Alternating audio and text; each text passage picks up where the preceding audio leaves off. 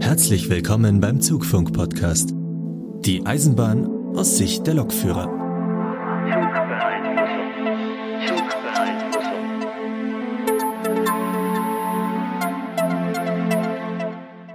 Ja, hallo und herzlich willkommen zum Zugfunk-Podcast. Folge Nummer 4 mittlerweile. Und wieder mal mit dabei der Markus. Hallo Leute. Der Lukas. Einen wunderschönen guten Tag.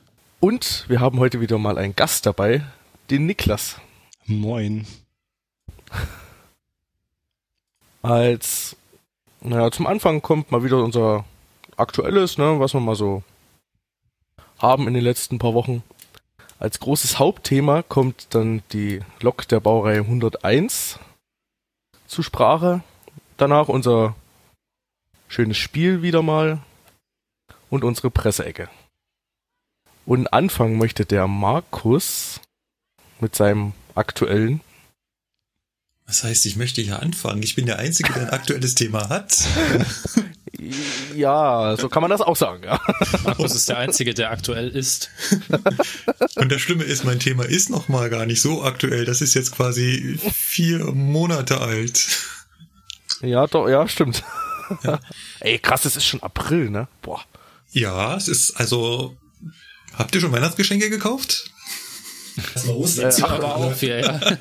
Warte mal, 8 Monate und 12 Tage noch, ne? Oh, ja, da kommen sie wieder, auf dem letzten Drücker wollen sie wieder. Ach du Scheiße. Worum geht's? Die Fahrgäste in den Zügen hier rund um München ist vielleicht so kurz nach Jahreswechsel was aufgefallen. Da war plötzlich was anders. Ich setze natürlich voraus, dass die Leute noch den Ansagen im Zug zuhören. Ich befürchte, das ist bei ganz vielen nicht mehr so. Aber genau bei diesen Ansagen hat sich was geändert. Und zwar sagen die Kollegen zur Verabschiedung jetzt nicht mehr im Namen von DB Regio Allgäu Schwaben verabschieden wir uns, sondern im Namen von DB Regio Bayern. Mhm. So, und was steckt dahinter? Das ist nicht nur eine Änderung dieses Satzes, sondern tatsächlich hat man DB Regio neu umstrukturiert und hat diese ganzen einzelnen Verkehrsbetriebe unter ein neues Dach gesteckt. Das ist ganz spannend, weil so richtig wissen wir alle noch nicht, welche Auswirkungen das haben wird. Das ist auch noch in Gange.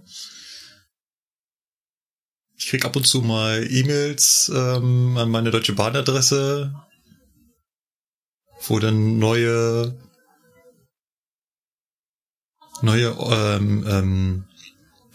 Organigramme heißen sie, wo ich dann neue Organigramme kriege mit der neuen Struktur unseres Unternehmens. Von daher, das ist alles noch im Gange, ist auch nur ganz kurz. Ich habe gerade auch mal gesucht, es gibt noch nicht mal eine Pressemeldung dazu.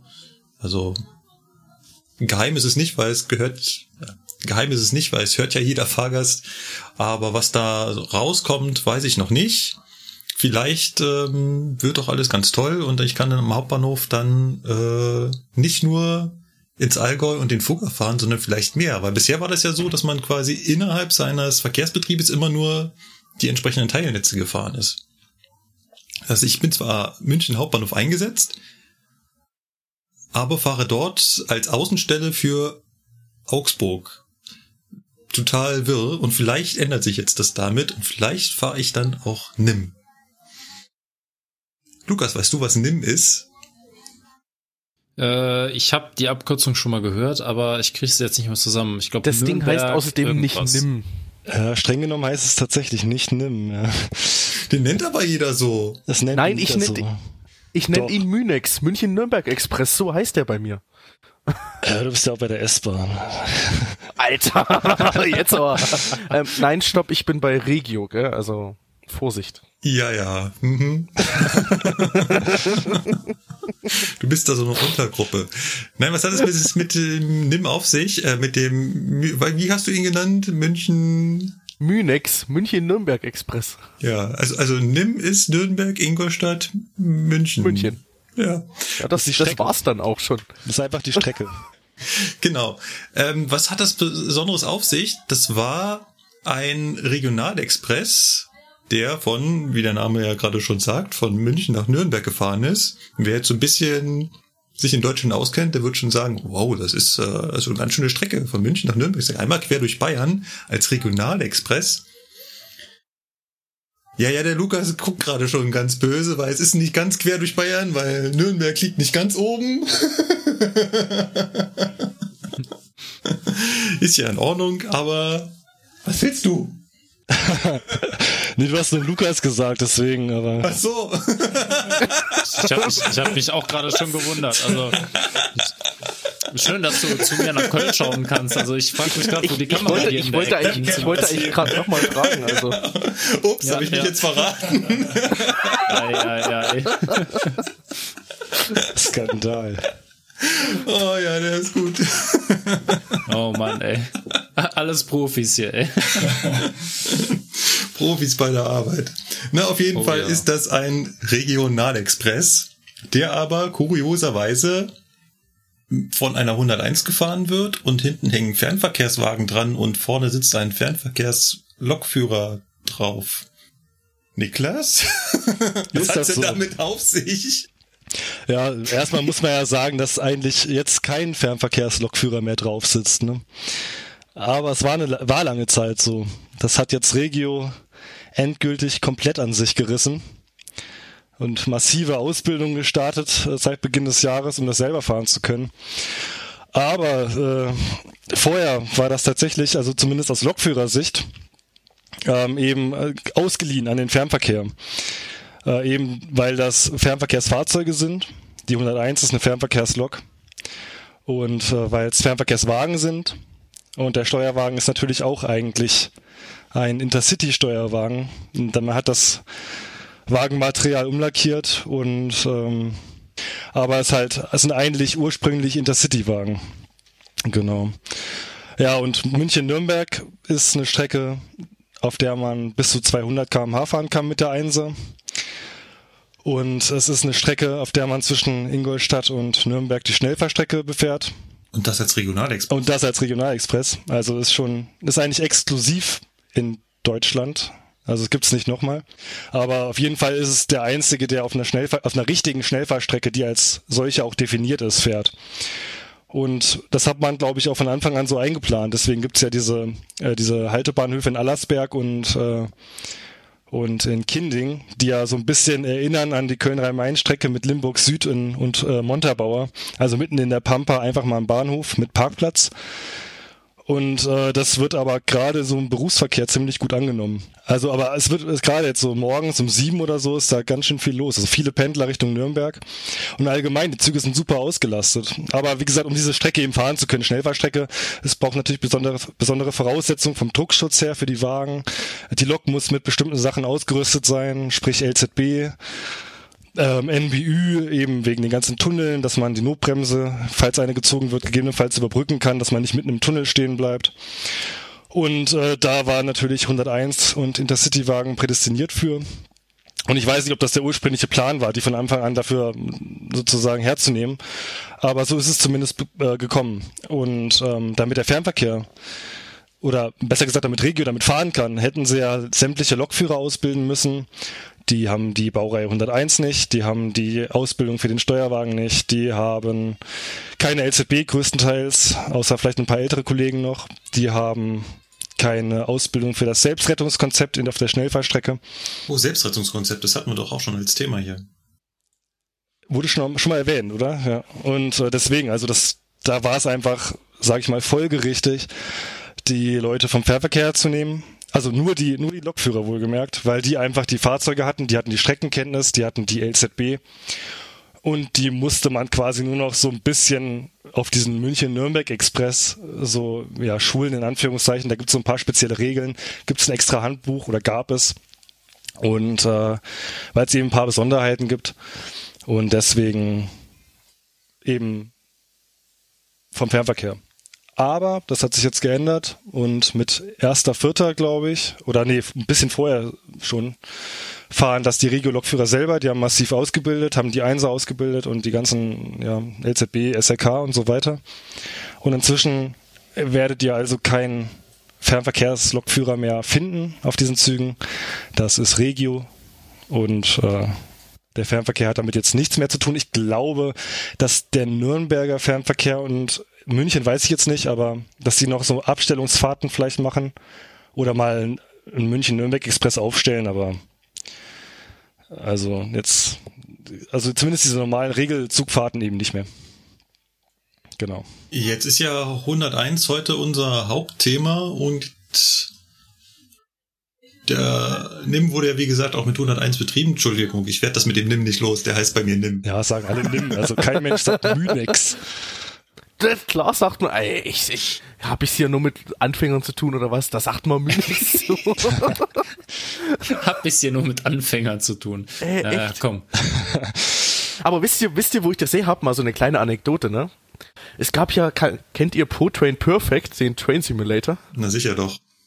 Da hieß der, indem man die Aufgaben angeklickt hast, da stand dann da Baureihe Fresh, Steuerwagen, Münex, also München-Nürnberg-Express halt. Ja, das da mit dem Fresh, halt das mit dem Fresh, das kommt mir auch noch bekannt vor. Aber keine Ahnung. Ja, genau. Ah ja, jedenfalls, also das ist ein spannendes Fahren auf der Strecke mit dem Teil, weil diese Bahnsteige in Kinding und Allersberg sind ziemlich kurz und also kürzer als der Zug selber. Das ist das Interessante daran. Und die Einser ist jetzt auch nicht so bekannt dafür, dass man die jetzt so super präzise bremsen kann. Deswegen ist das immer, muss man schon ein bisschen aufpassen da. Und wie gesagt, man hat sehr, sehr knappe Fahrzeiten, zumindest Richtung Norden. Das wollte ich gerade fragen. Das hat also schon so ein paar Herausforderungen, mit dieser Garnitur dort Regionalexpress zu fahren. Auf jeden Fall, ja. Wenn man das nur sonst vom Intercity kennt, die Lok, dann ist das mal was ganz anderes. Man muss als Lokführer selber Durchsagen machen. Das ist ja bei Regio Standard. Als Fernverkehrer schaut man schon ein bisschen blöd aus der Wäsche erstmal. Dass man hier, nächste halt, keine Ahnung, Pfaffenhofen, Ausstieg in Fahrtrichtung rechts. Aber die 101 hat doch gar kein Mikrofon? Wie macht die das? Doch, die hat ein Mikrofon. Klar. Okay. Ja, logisch. Im Normalfall ist das, glaube ich, für SRK da, ne? Meine ich. Das kann gut sein. Aber andererseits, ja, notfalls könnte man es auch über den Zugfunk machen. Ich weiß nicht, ob die Einser irgendwie mal irgendwo noch im Regionalverkehr gefahren ist, aber zumindest existiert das Mikrofon. Und bei der 20er existiert es ja auch. Also es ist da und damit kann man die Durchsagen machen und ja, wie gesagt, man ist in der LZB unterwegs. Das ist natürlich nochmal interessant, an manchen Stellen zumindest.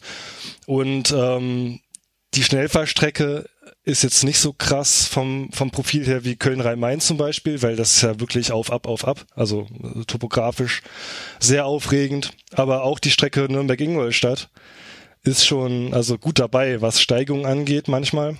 Und jetzt haben wir ja eine automatische Fahr- und Bremssteuerung auf der Lok. Die kannst du da gar nicht hernehmen, richtig. Also da musst du eigentlich ausschalten.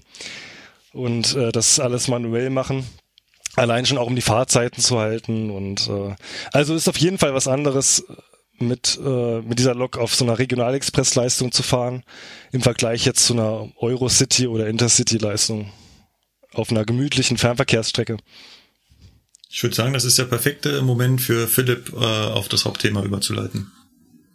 Um euch so ein bisschen auf dieses Hauptthema näher ranzuführen, hat Herr Markus eine kleine Überraschung vorbereitet. Die 101 bestimmt nach gut 2 Jahren Lieferzeit das Bild des Eisenbahnalltages in deutschen Hauptbahnhöfen. Nach ihrer Ablieferung, seit Sommer 99, hat sie den IC-Verkehr fast komplett von der Vorgängerlok 103 übernommen. 145 Maschinen sind gebaut worden, genauso viele, wie es von der 103 gegeben hatte, in deren Laufplänen die 101 tagsüber eingesetzt ist. Als Schnellzuglok des Geschäftsbereiches Reise und Touristik hat sie kaum Nachtleistungen, vergleichbar mit den früher üblichen der 103 oder 120. Postzüge gibt es nicht mehr und Cargoleistungen scheiden wegen der Bereichstrennungen bis auf wenige Ausnahmen aus. Das war ein Beitrag aus der Videoreihe Stars der Schiene. Uralt, wie man hört. Ja, die Reise und Touristik, ja, genau. Ja. Weiß jemand, was das war? Einfach nur der Fernverkehr. Ja. Das ist schon eigentlich ein viel schönerer Name, oder? Die Reise und Touristik, ja, definitiv. Man kann sich nur weniger drunter vorstellen. Ja. Ja, ich fand es einen ganz schönen Einstieg in unser Thema, der 101. Die Folge haben wir ja quasi auch nicht zufällig mit dem Thema besetzt, weil der Lukas steckt gerade mittendrin. Wie weit bist du denn mit deiner Fahrzeugausbildung bei der 101? Ja, also im Prinzip haben wir jetzt die Praxistage soweit durch. Also wir konzentrieren uns momentan eher so auf die Fahrpraxis. Und wir sind halt noch alle 2 Tage ungefähr, es ist auch mal unregelmäßiger, am Simulator in Mainz, ja, weil das halt ein 101-Simulator ist, da kann man dann halt auch mal Störungen einbauen. Also zum Beispiel das Ansprechen der automatischen Senkeinrichtung am Stromabnehmer, was ja zum Beispiel passiert, wenn, keine Ahnung, oben die Schleifleiste bricht oder die Oberleitung runterfällt oder sowas. Das kann man natürlich draußen nicht so gut ausprobieren, das wäre blöd. Und deswegen gibt's von der Bahn da extra Simulatoren für, wo man eben sowas machen kann. Ist der Trainer da vom Simulator selbst oder ist da ein Ausbilder von euch dabei? Sowohl als auch. Also okay. Der Ausbilder von uns, der sagt natürlich immer so, ja, bau mal das ein. Und der Instruktor von DB Training, der da vor Ort sitzt, der bedient halt quasi diesen Simulator. Hm. Angefangen hat das mit der 101 Anfang der 90er Jahre. Und zwar war damals, das haben wir gerade in dem Einspieler auch gehört, das Zugpferd die 103, quasi die Vorgängerlok, die hatte noch nichts mit Drehstrom am Hut, das war quasi noch klassisch Altbau. Und nun steht hier bei Wikipedia, dass die Loks an ihrer Leistungsgrenze gelaufen sind. Vor allem im Rahmen des Programms DB90 versuchte die DB, die Betriebskosten zu senken, und zwar nach dem Prinzip Fahren auf Verschleiß. Sachen gab's. Also wie kommt man denn auf die Idee, und das war ja noch weit vor Medon und Pläne, die DB an die Börse zu bringen. Trotzdem gab es da schon solche Sachen wie Fahren auf Verschleiß. Das ist schon traurig eigentlich. Irgendwann muss man ja damit anfangen, ne? Naja, merkt man ja schon an den Stückzahlen von der Lok, ne? Und die sollte schon einen ganz schön großen Teil übernehmen der Leistung. 145 Stück wurden geordert und wohl auch geliefert, wenn ich das richtig verstanden habe. Ja. Damals noch bestellt bei ABB Henschel. Nun haben wir ja schon in der Folge zum 423 ganz viel über diese Unternehmensgeschichte erzählt. Da wurde plötzlich Sachen zusammengelegt, ABB Henschel gibt's nicht mehr und ABB gibt's nicht mehr und das wurde dann Adtranz und das gibt's auch schon nicht mehr und mittlerweile ist das alles Bombardier. Wer das nochmal genau hören und wissen möchte, der sei auf die 423 Folge verwiesen. Dann das Fahrzeug kommt quasi aus dem gleichen Haus. Da steht ja auch Adtranz dran, ne? Also die 101 ist ja auch von Adtranz gebaut, so gesehen. Ne? Da steht zwar auch noch viel ABB irgendwo im Maschinenraum, aber eigentlich unter Adtranz gebaut. Aber bei ABB Henschel bestellt. Ja. Das ist quasi so im Übergang gewesen damals. So, und was kann die Lok nun? Was hat die denn so unter der Haube? Ja, also die Lok hat 6.400 kW Leistung, also Dauerleistung. Also in PS wären das dann 8.973 PS. Und im Prinzip, also die Lok hat 4 Fahrmotoren. Das sind halt Drehstrommotoren. Das ist ja das, was die Lok so großartig von ihren Vorgängern unterscheidet. Klammer auf, Ausnahme Baureihe 120, ne? Ist ja klar. Aber wenn wir jetzt hier von Vorgängern sprechen, dann meinen wir eigentlich so die 103, weil die 101 ja beschafft wurde, um die alte Lok 103 abzulösen.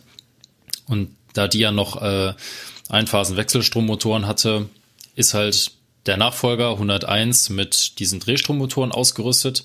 Und entsprechend sieht natürlich auch der Maschinenraum bzw. auch die Technik im Maschinenraum deutlich anders aus als bei einer klassischen Altbaulok. Wo man sagen muss, dass die 120, die hat doch auch schon einfach einen Mittelgang und die Einbauten rechts und links davon, während so absolut so Uralt-Loks, 11er, 10er sich da so einen Gang außen lang schlängelt und durch. Also da sieht die 120 ja schon extrem modern so aus. Ich meine, man muss sich ja überlegen, dass zum Beispiel bei der 120 und bei der 101 dieser ganze Transformator, den du ja bei der 11er und auch bei der 103 hast, der ist ja komplett unter Flur angebracht. Also man geht in den Maschinenraum und sucht im Maschinenraum verzweifelt diesen Transformator. Ja, um den zu sehen, muss man halt außen vor der Lok stehen, beziehungsweise an der Seite. Das klingt und so, als hätten die Ausbilder das mit euch gemacht. Nicht so direkt, aber ja, es wäre natürlich auch schon mal schön für jemanden, der quasi gar keine Ahnung hat, zu sagen, ja, zeig mir doch mal bitte den Transformator. Ja, wo ist denn der? Ja, nee, also das ist es halt. Und wenn man bei der Elva durch den Maschinenraum geht, dann kommt man halt erstmal nicht so weit, weil man dann urplötzlich vor einem riesigen Transformator mit Schaltwerk steht, mit Thyristor-Schaltwerk und da muss man halt außenrum rumlaufen. Und bei der 101 und bei der 120 ist dieser Transformator eben unter Flur angebracht. Und das, was man halt hauptsächlich im Maschinenraum sieht, sind viele Schränke, so ein bisschen Druckluft und ja, ein paar Lüfter. Das war's. Man sieht halt nur Blechverkleidung quasi von der Technik. Auch viel Blechverkleidung, ja. Kriegt man da nicht mehr viel mit. Und auch nichts, wo man wirklich was machen könnte jetzt wirklich. Also klar, es gibt ein paar Sachen, aber man muss ein paar Sachen kontrollieren und das Druckluftgerüst und solche Geschichten. Aber jetzt, wenn jetzt irgendwie, also nichts, wo man jetzt wirklich Störungen mit beheben würde. Also gibt's da eigentlich nicht. Man kann erden, so die Standardsachen, aber jetzt Störungsbeheben im Maschinenraum entgegen älterer Loks findet eigentlich eher weniger statt. Ja, absolut. Also man kann halt so ein paar LSS mal auslegen und wieder einlegen oder Motorschutzschalter zurückstellen. Genau. Aber sowas wie irgendwelche Relais unterkeilen oder so, was man ja früher schon mal gemacht hat, oder irgendwelche H8-Relais hochschrauben oder so, also das gibt's einfach gar nicht mehr. Also ich glaube, die Lok hat die Anzahl der Relais, also nach alter Bauart, die kann man wahrscheinlich an 2 Händen abzählen. Weiß ich natürlich jetzt nicht genau, aber ansonsten allein schon durch diese computerunterstützte Leittechnik hast du einfach gar keine klassischen Schaltungen mehr mit Relais und so weiter. Das macht alles ein Rechner. Ist eigentlich allgemein so die erste wirklich computergesteuerte Lok, oder? Also gab es noch was anderes vorher? Ich glaube nicht, oder? Also es war eigentlich wirklich die erste Lok, wo man wirklich auf Computertechnik Unterstützung gebaut hat, wo wirklich viel nachgeholfen wird, viel angezeigt wird, alles über Computer gesteuert wird. Jetzt mal vom ICE ausgenommen, den gab es ja vorher, aber ja.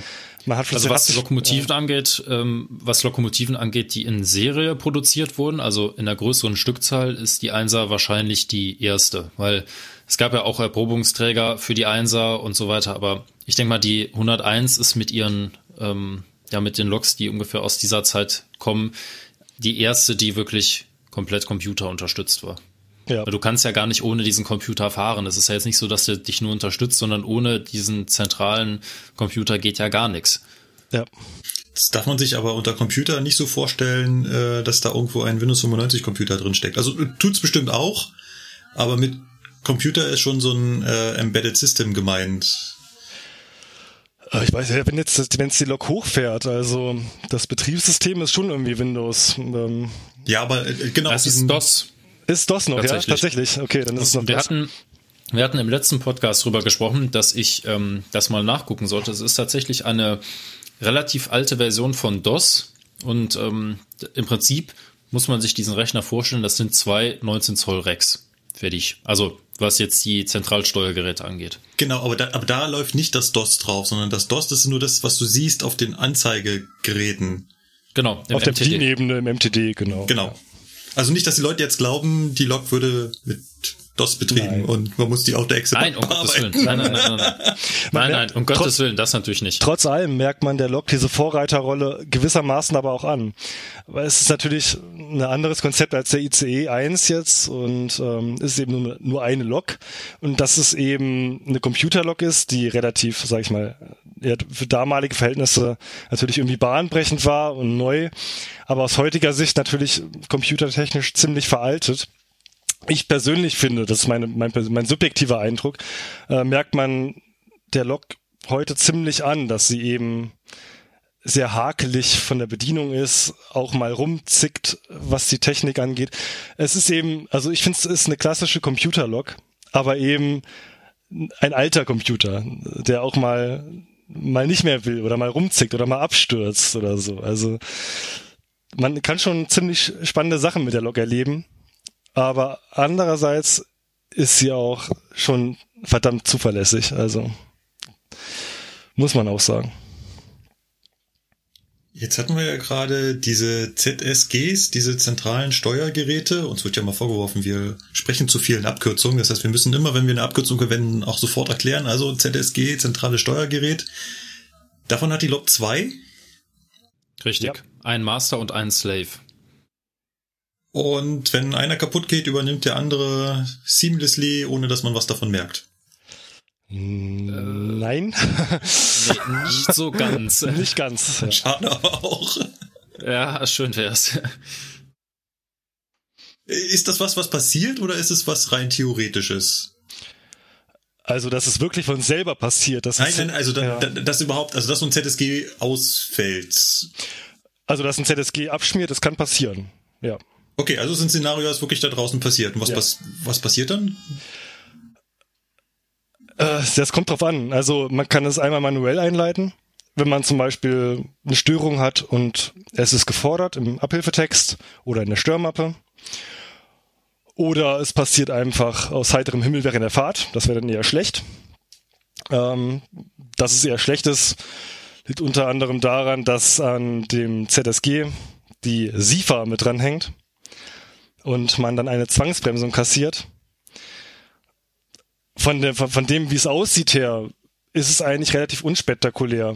Also der Stromabnehmer wird sich senken, man wird eine Zwangsbremsung kriegen durch die SIFA, das Display fährt sich neu hoch.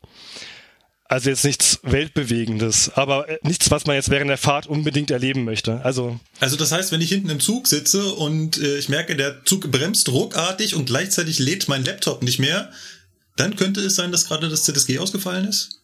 Das wäre eines von vielen Möglichkeiten. Das wäre ein mögliches Szenario, aber Ich habe mir auch mal meine Ausbilder gefragt, wie das ist, und die sagten, also während der Fahrt passiert das selten. Ja. Es ist tatsächlich so, wie Niklas schon sagt, in den Abhilfetexten sind bei gewissen Störungen, ist da gefordert, dass man einen manuellen ZSG-Wechsel durchführt. Und eben auch wegen dieser Zwangsbremsung kann man den natürlich nicht während der Fahrt durchführen, wäre halt blöd. Und deswegen darf man das halt auch nur im Stillstand machen. Aber es ist tatsächlich so, dass beide Systeme gleichzeitig laufen, sich selber ständig überwachen. Und wie gesagt, einer ist halt der Master, der andere ist der Slave. Die übernehmen aber beide gleichzeitig verschiedene Aufgaben und überwachen sich selber. Und für den Fall, dass halt eins davon abschmiert oder keine Rückmeldung mehr da ist, würde das andere oder könnte das andere übernehmen. Jetzt habt ihr beide schon mehrfach den Begriff Abhilfetexte erwähnt. Wenn ich keine Ahnung von Tuten und Blasen habe, was meint ihr damit? Ja, also im Prinzip, was wir ja schon erzählt haben, ist ja, dass diese Lok ein maschinentechnisches Display hat. Und in diesem maschinentechnischen Display werden eben Störungen angezeigt, die auflaufen. Und gleichzeitig wird einem dann auch die passende Möglichkeit geboten, diese Störung wieder zu beseitigen, in Form eines Abhilfetextes. Einmal für Geschwindigkeiten größer 0, also wenn ich quasi fahre, und einmal im Stand. Ja. Das ist so quasi das Prinzip, mir fällt auf, ich benutze schon wieder das Wort quasi. Das ist das Prinzip, was eigentlich bei allen unseren Fahrzeugen so existiert. Also egal, ob ich jetzt bei meiner 245 das MTD habe oder bei einem 440, überall habe ich diese Störmeldungen und überall habe ich auch diese zwei Tasten, einmal für V gleich 0, einmal für V größer 0, wo ich halt eben, wenn irgendwas während der Fahrt passiert, drücke ich auf V größer 0, da steht dann, was ich jetzt in dem Moment machen muss. Im Zweifelsfall zum Beispiel sofort anhalten oder weiterfahren. Und wenn ich dann stehe, dann kann ich auf V gleich 0 drücken und dann kriege ich den entsprechenden Abhilfetext, was ich machen kann, wenn ich denn jetzt stehe. So ist es. Und auch interessant dazu zu sagen, da gibt's immer so Standardfloskeln, die auf allen Fahrzeugen eigentlich gleich sind. Zum Beispiel an geeigneter Stelle anhalten oder sofort anhalten oder mit Betriebsbremsung anhalten oder im nächsten Bahnhof anhalten. Also das sind so Sachen, die muss man eigentlich wissen. Zum Beispiel an geeigneter Stelle anhalten ist dann eben quasi auch sofort, aber nicht im Tunnel, nicht auf einer Brücke und sowas. Genau. Ja. Und es gibt Fahrzeuge, da sind diese Abhilfetexte mehr, also eher hilfreich, und auf anderen Fahrzeugen sind sie eigentlich nicht besonders hilfreich. Und auf der 1er ist es eigentlich mal so. Aber andererseits muss man auch dazu sagen, dass die 1er eben selten wirklich gravierende Störungen bringt. Und es gibt zum Beispiel eine Störung, jetzt um auf das ZSG zurückzukommen, die sagt, dass ein ZSG sowieso schon mal gar nicht verfügbar ist wegen einer Störung. Das heißt, du arbeitest sowieso nur mit einem. Und würde das dann abschmieren, wäre es halt schlecht. Dann müsstest du die ganze Lok dann einmal resetten. Aber da wir es eben mit einer Computerlok zu tun haben, ist sowas eben möglich. Und das ist auch nicht ausgeschlossen, dass es nach so einem Batterie-Reset, also einmal in Anführungszeichen tot machen und wiederbeleben, dass es danach funktioniert. Also das kann immer sein. Das ist auch eine klassische, sag ich mal, Abhilfemaßnahme für eine Störung, falls einem gar nichts mehr einfällt. Mal einfach alles abschalten. Das geht bei einer Computerlok immer ganz gut. Ja, die heutige Störungsbehebung eines Lokführers ist immer, zeig mir, wo ich das Ding aus- und wieder einschalten kann. Ja, das sollte man wissen zumindest. Ja. Ja. Nachdem, das ist das, uns hat man in der Ausbildung gesagt, das ist das AEG-Prinzip. Ausschalten, einschalten, geht wieder.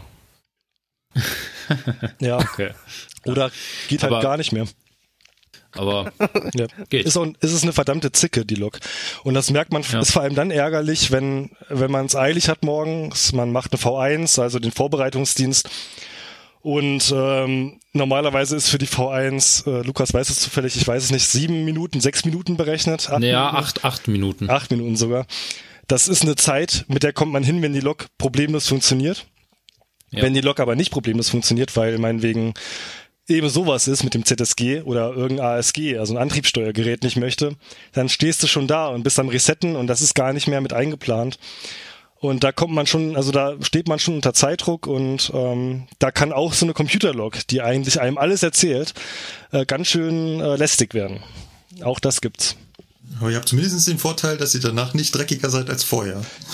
Ja. Das außer stimmt, man muss kuppeln oder so, dann ist natürlich, aber die Lok ist sehr, sehr clean. Der Maschinenraum, da kannst du dich eigentlich nicht dreckig machen, da musst du dir schon echt Mühe geben. Das, also dreckig machen bei der Lok, das hat dann eigentlich immer was mit dem Kuppeln zu tun und das ist ja bei jeder Lok so. Es ist ja auch noch ein relativer Unterschied zu Altbauloks, wo ja oftmals auch die Fahrmotorlüfter im Maschinenraum offen waren und man dann an der Seite im Lokkasten Gitter hatte, damit die Luft angesaugt wird. Bei der Lok ist das ja so wie bei der 120 auch, da wird die Luft vom Dach aus angesaugt, durch den Kanal durch bis zum Fahrmotor und unten wieder raus. Das heißt, im Maschinenraum, da kann gar kein Dreck rein, so gesehen. Und der Maschinenraum ist auch ständig mit so einem leichten Überdruck beaufschlagt, dass eben auch kein Dreck durch die Lüfter reinkommt. Also es ist schon extrem sauber da drin. Das merkt man auch, wenn man die Maschinenraumtür aufmacht, dieser Druckunterschied. Ja, genau.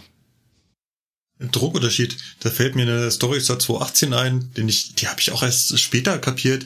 Mir ist aufgefallen, jedes Mal, wenn ich die Tür außen aufmache, dass da ein wahnsinniger Zug ist. Und manchmal ist er nicht da.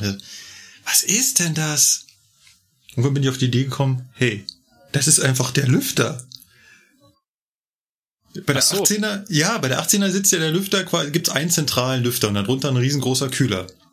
Ja. Und die Außentür, die du aufmachst, ist, auf der einen Seite ist die direkt am Führerstand, auf der anderen Seite ist die direkt zu diesem Maschinenraum. Und wenn du die natürlich aufmachst, dann zieht natürlich der Lüfter die Tür auf. Ja, das stimmt, klar. Macht Sinn.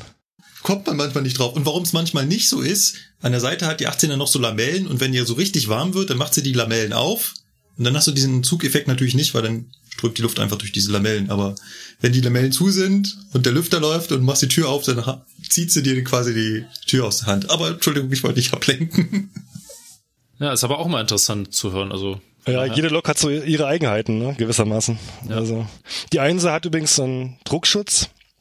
Sie ist druckschutzertüchtigt, der Führerstand ist druckschutzertüchtigt, weil eben auf Schnellfahrstrecken gefahren wird mit Tunneln und es halt mega unangenehm ist, wenn man da ohne fährt. Und wenn er gestört ist, merkt man das auch. Der hängt natürlich mit der Klimaanlage zusammen. Wenn die nicht läuft, dann findet auch kein Druckschutz statt, aber der funktioniert auch immer nicht ganz so toll, gerade wie wenn man auf dem München-Nürnberg-Express dann in Kinding oder Allersberg das Fenster aufmacht, um am Bahnsteig rauszuschauen. Aber dieser Druckschutz ist eben vorhanden und es ist schon ein gravierender Unterschied, wenn man jetzt ohne Druckschutz fährt, gerade im Tunnel. Ja. Also das ist vorhanden auf der Lok. Ich hab das auch schon mal mitbekommen, es ist tatsächlich unangenehm. Druckschutz erkennt man immer am besten daran, dass sich die Führerstandsfenster so kompliziert öffnen lassen. Da braucht man noch bei der 101 eine Anleitung, ne? Ja, das habe ich mir auch gedacht. Also einmal muss man es wissen, dann weiß man, wie es geht, aber wenn man neu auf die Lok kommt, dann wirkst du erstmal ein bisschen rum an dem Griff und zieh ich da jetzt dran oder was, ne? Also im Gegensatz dazu, 423, anfassen, runterziehen. Also das erschließt sich einem sofort. Beim 440, schon ein bisschen komplizierter, aber okay, das ist halt ein Griff. Drehen, ziehen, drehen funktioniert, ist offen. Aber nee, du musst drücken, drehen und ziehen. Ja, stimmt, da gibt's, drücken gibt's auch noch. Was man noch erwähnen kann, ja, ganz kurz, wegen Druckschutz. Die 101 hat das wahnsinnig moderne Feature, dass der Druckschutz sich selber aktiviert auf LZB-Strecken. Ich wollte es auch gerade erzählen, verdammt. Ah, okay, ja, dann erzähl mir doch einfach weiter. Ja. Nein, mach mal weiter, ist schon richtig. Ja, das haben wir zum Beispiel jetzt, Nürnberg-Ingolstadt ist bei uns das klassische Beispiel. Sobald man von Nürnberg kommt, Abzweig Reichswald, das ist da, wo die alte Strecke Richtung Feucht, glaube ich, Richtung Regensburg abzweigt und man auf die feste Fahrbahn von der Schnellfahrstrecke fährt, da macht es einmal Klack. Der Druckschutz ist aktiviert und die LZB hat diese Information quasi gespeichert, wo die Schnellfahrstrecke anfängt. Und sobald man in Ingolstadt Nord die Schnellfahrstrecke wieder verlässt und den letzten Tunnel, macht's wieder Klack und der Druckschutz ist wieder ausgeschaltet. Man hätte eine Funktion, einen Drehtaster, einen Drehschalter ist es, den Druckschutz manuell ein- und auszuschalten, aber das ist eben diese automatische Funktion. Auch ein witziger Funfact vielleicht nebenbei. Die 101 ist tatsächlich die erste Serienlok mit elektrischen Scheibenwischern. Wollte ich jetzt nur mal so am Rande einwerfen. Falls sich schon mal einer von euch gewundert hat, warum es für die Scheibenwischersteuerung einen riesigen Kasten gibt, der rechts von der Maschinenraumtür ist. Den habe ich noch nie liegt einfach benutzt. Daran, nie. In der Regel funktioniert das auch. Den Kasten da hinten, ja. Den Scheibenwischer. Was? Scheibenwischer? Das Lok hat Scheibenwischer? Nee. Was findest du besser, Lukas? Druckluft, Scheibenwischer oder elektrisch? Ja, also wenn man bei der 101 wenigstens das Intervall einstellen könnte, dann würde ich sagen, elektrische Scheibenwischer. Aber ganz ehrlich, im Vergleich zur 120, nee, kannst du nicht. Kannst du nicht, echt? Du hast eine Intervallstufe fertig. Ja, genau, du hast eine Intervallstufe. Du hast 0, Intervall, 1 und 2. Und ihr nehmt mir gerade alle Illusionen. Ich wollte immer über die 245 herziehen, dass die das auch nicht hat. Und hey, guckt euch doch mal eine richtige Lok an. Ja, ich drehe einfach immer nur unten rum und wenn das dann wischt, dann freue ich mich. Aber letztendlich ist es halt wirklich, ich finde es halt total toll, dass es so leise ist. Ne? Gerade ich vergleiche halt immer mit den ICEs und auf dem 403. Ja, da wirst du das klopfend, ja. Und das ist gerade beim ICE 2 oder so immer dieses Klack, Klack, Klack, Klack, wenn der an seinen Anschlag stößt, das ist schon ätzend. Also bei der 1er, der ist auch gar nicht so scheiße, der Scheibenwischer eigentlich. Nö. Wenn das vernünftig eingestellt ist und funktioniert, dann ist das auch mit dem Scheibenwaschen kein Problem. Ja. Aber ich hatte zum Beispiel gestern eine Lok, da hat die Scheibenwischanlage eigentlich mehr den Stromabnehmer geputzt als die Scheibe, weil einfach mal komplett über das Fenster geschossen, irgendwo ins Nirvana, aber nicht auf die Scheibe. Das war super. Ja, das erinnert mich irgendwie ans Autofahren, wenn man so auf der Autobahn unterwegs ist und der Vordermann plötzlich auf die Idee kommt, seine Scheibenwischanlage anzumachen. Dann siehst du durch den Fahrtwind auch, wie so eine Riesenböe an Scheibenwischwasser über das Fahrzeug drüber geht und alles auf deiner Windschutzscheibe landet. Ja, aber wenigstens landet bei ihm auch was. Bei der einen landet gar nichts auf der Scheibe.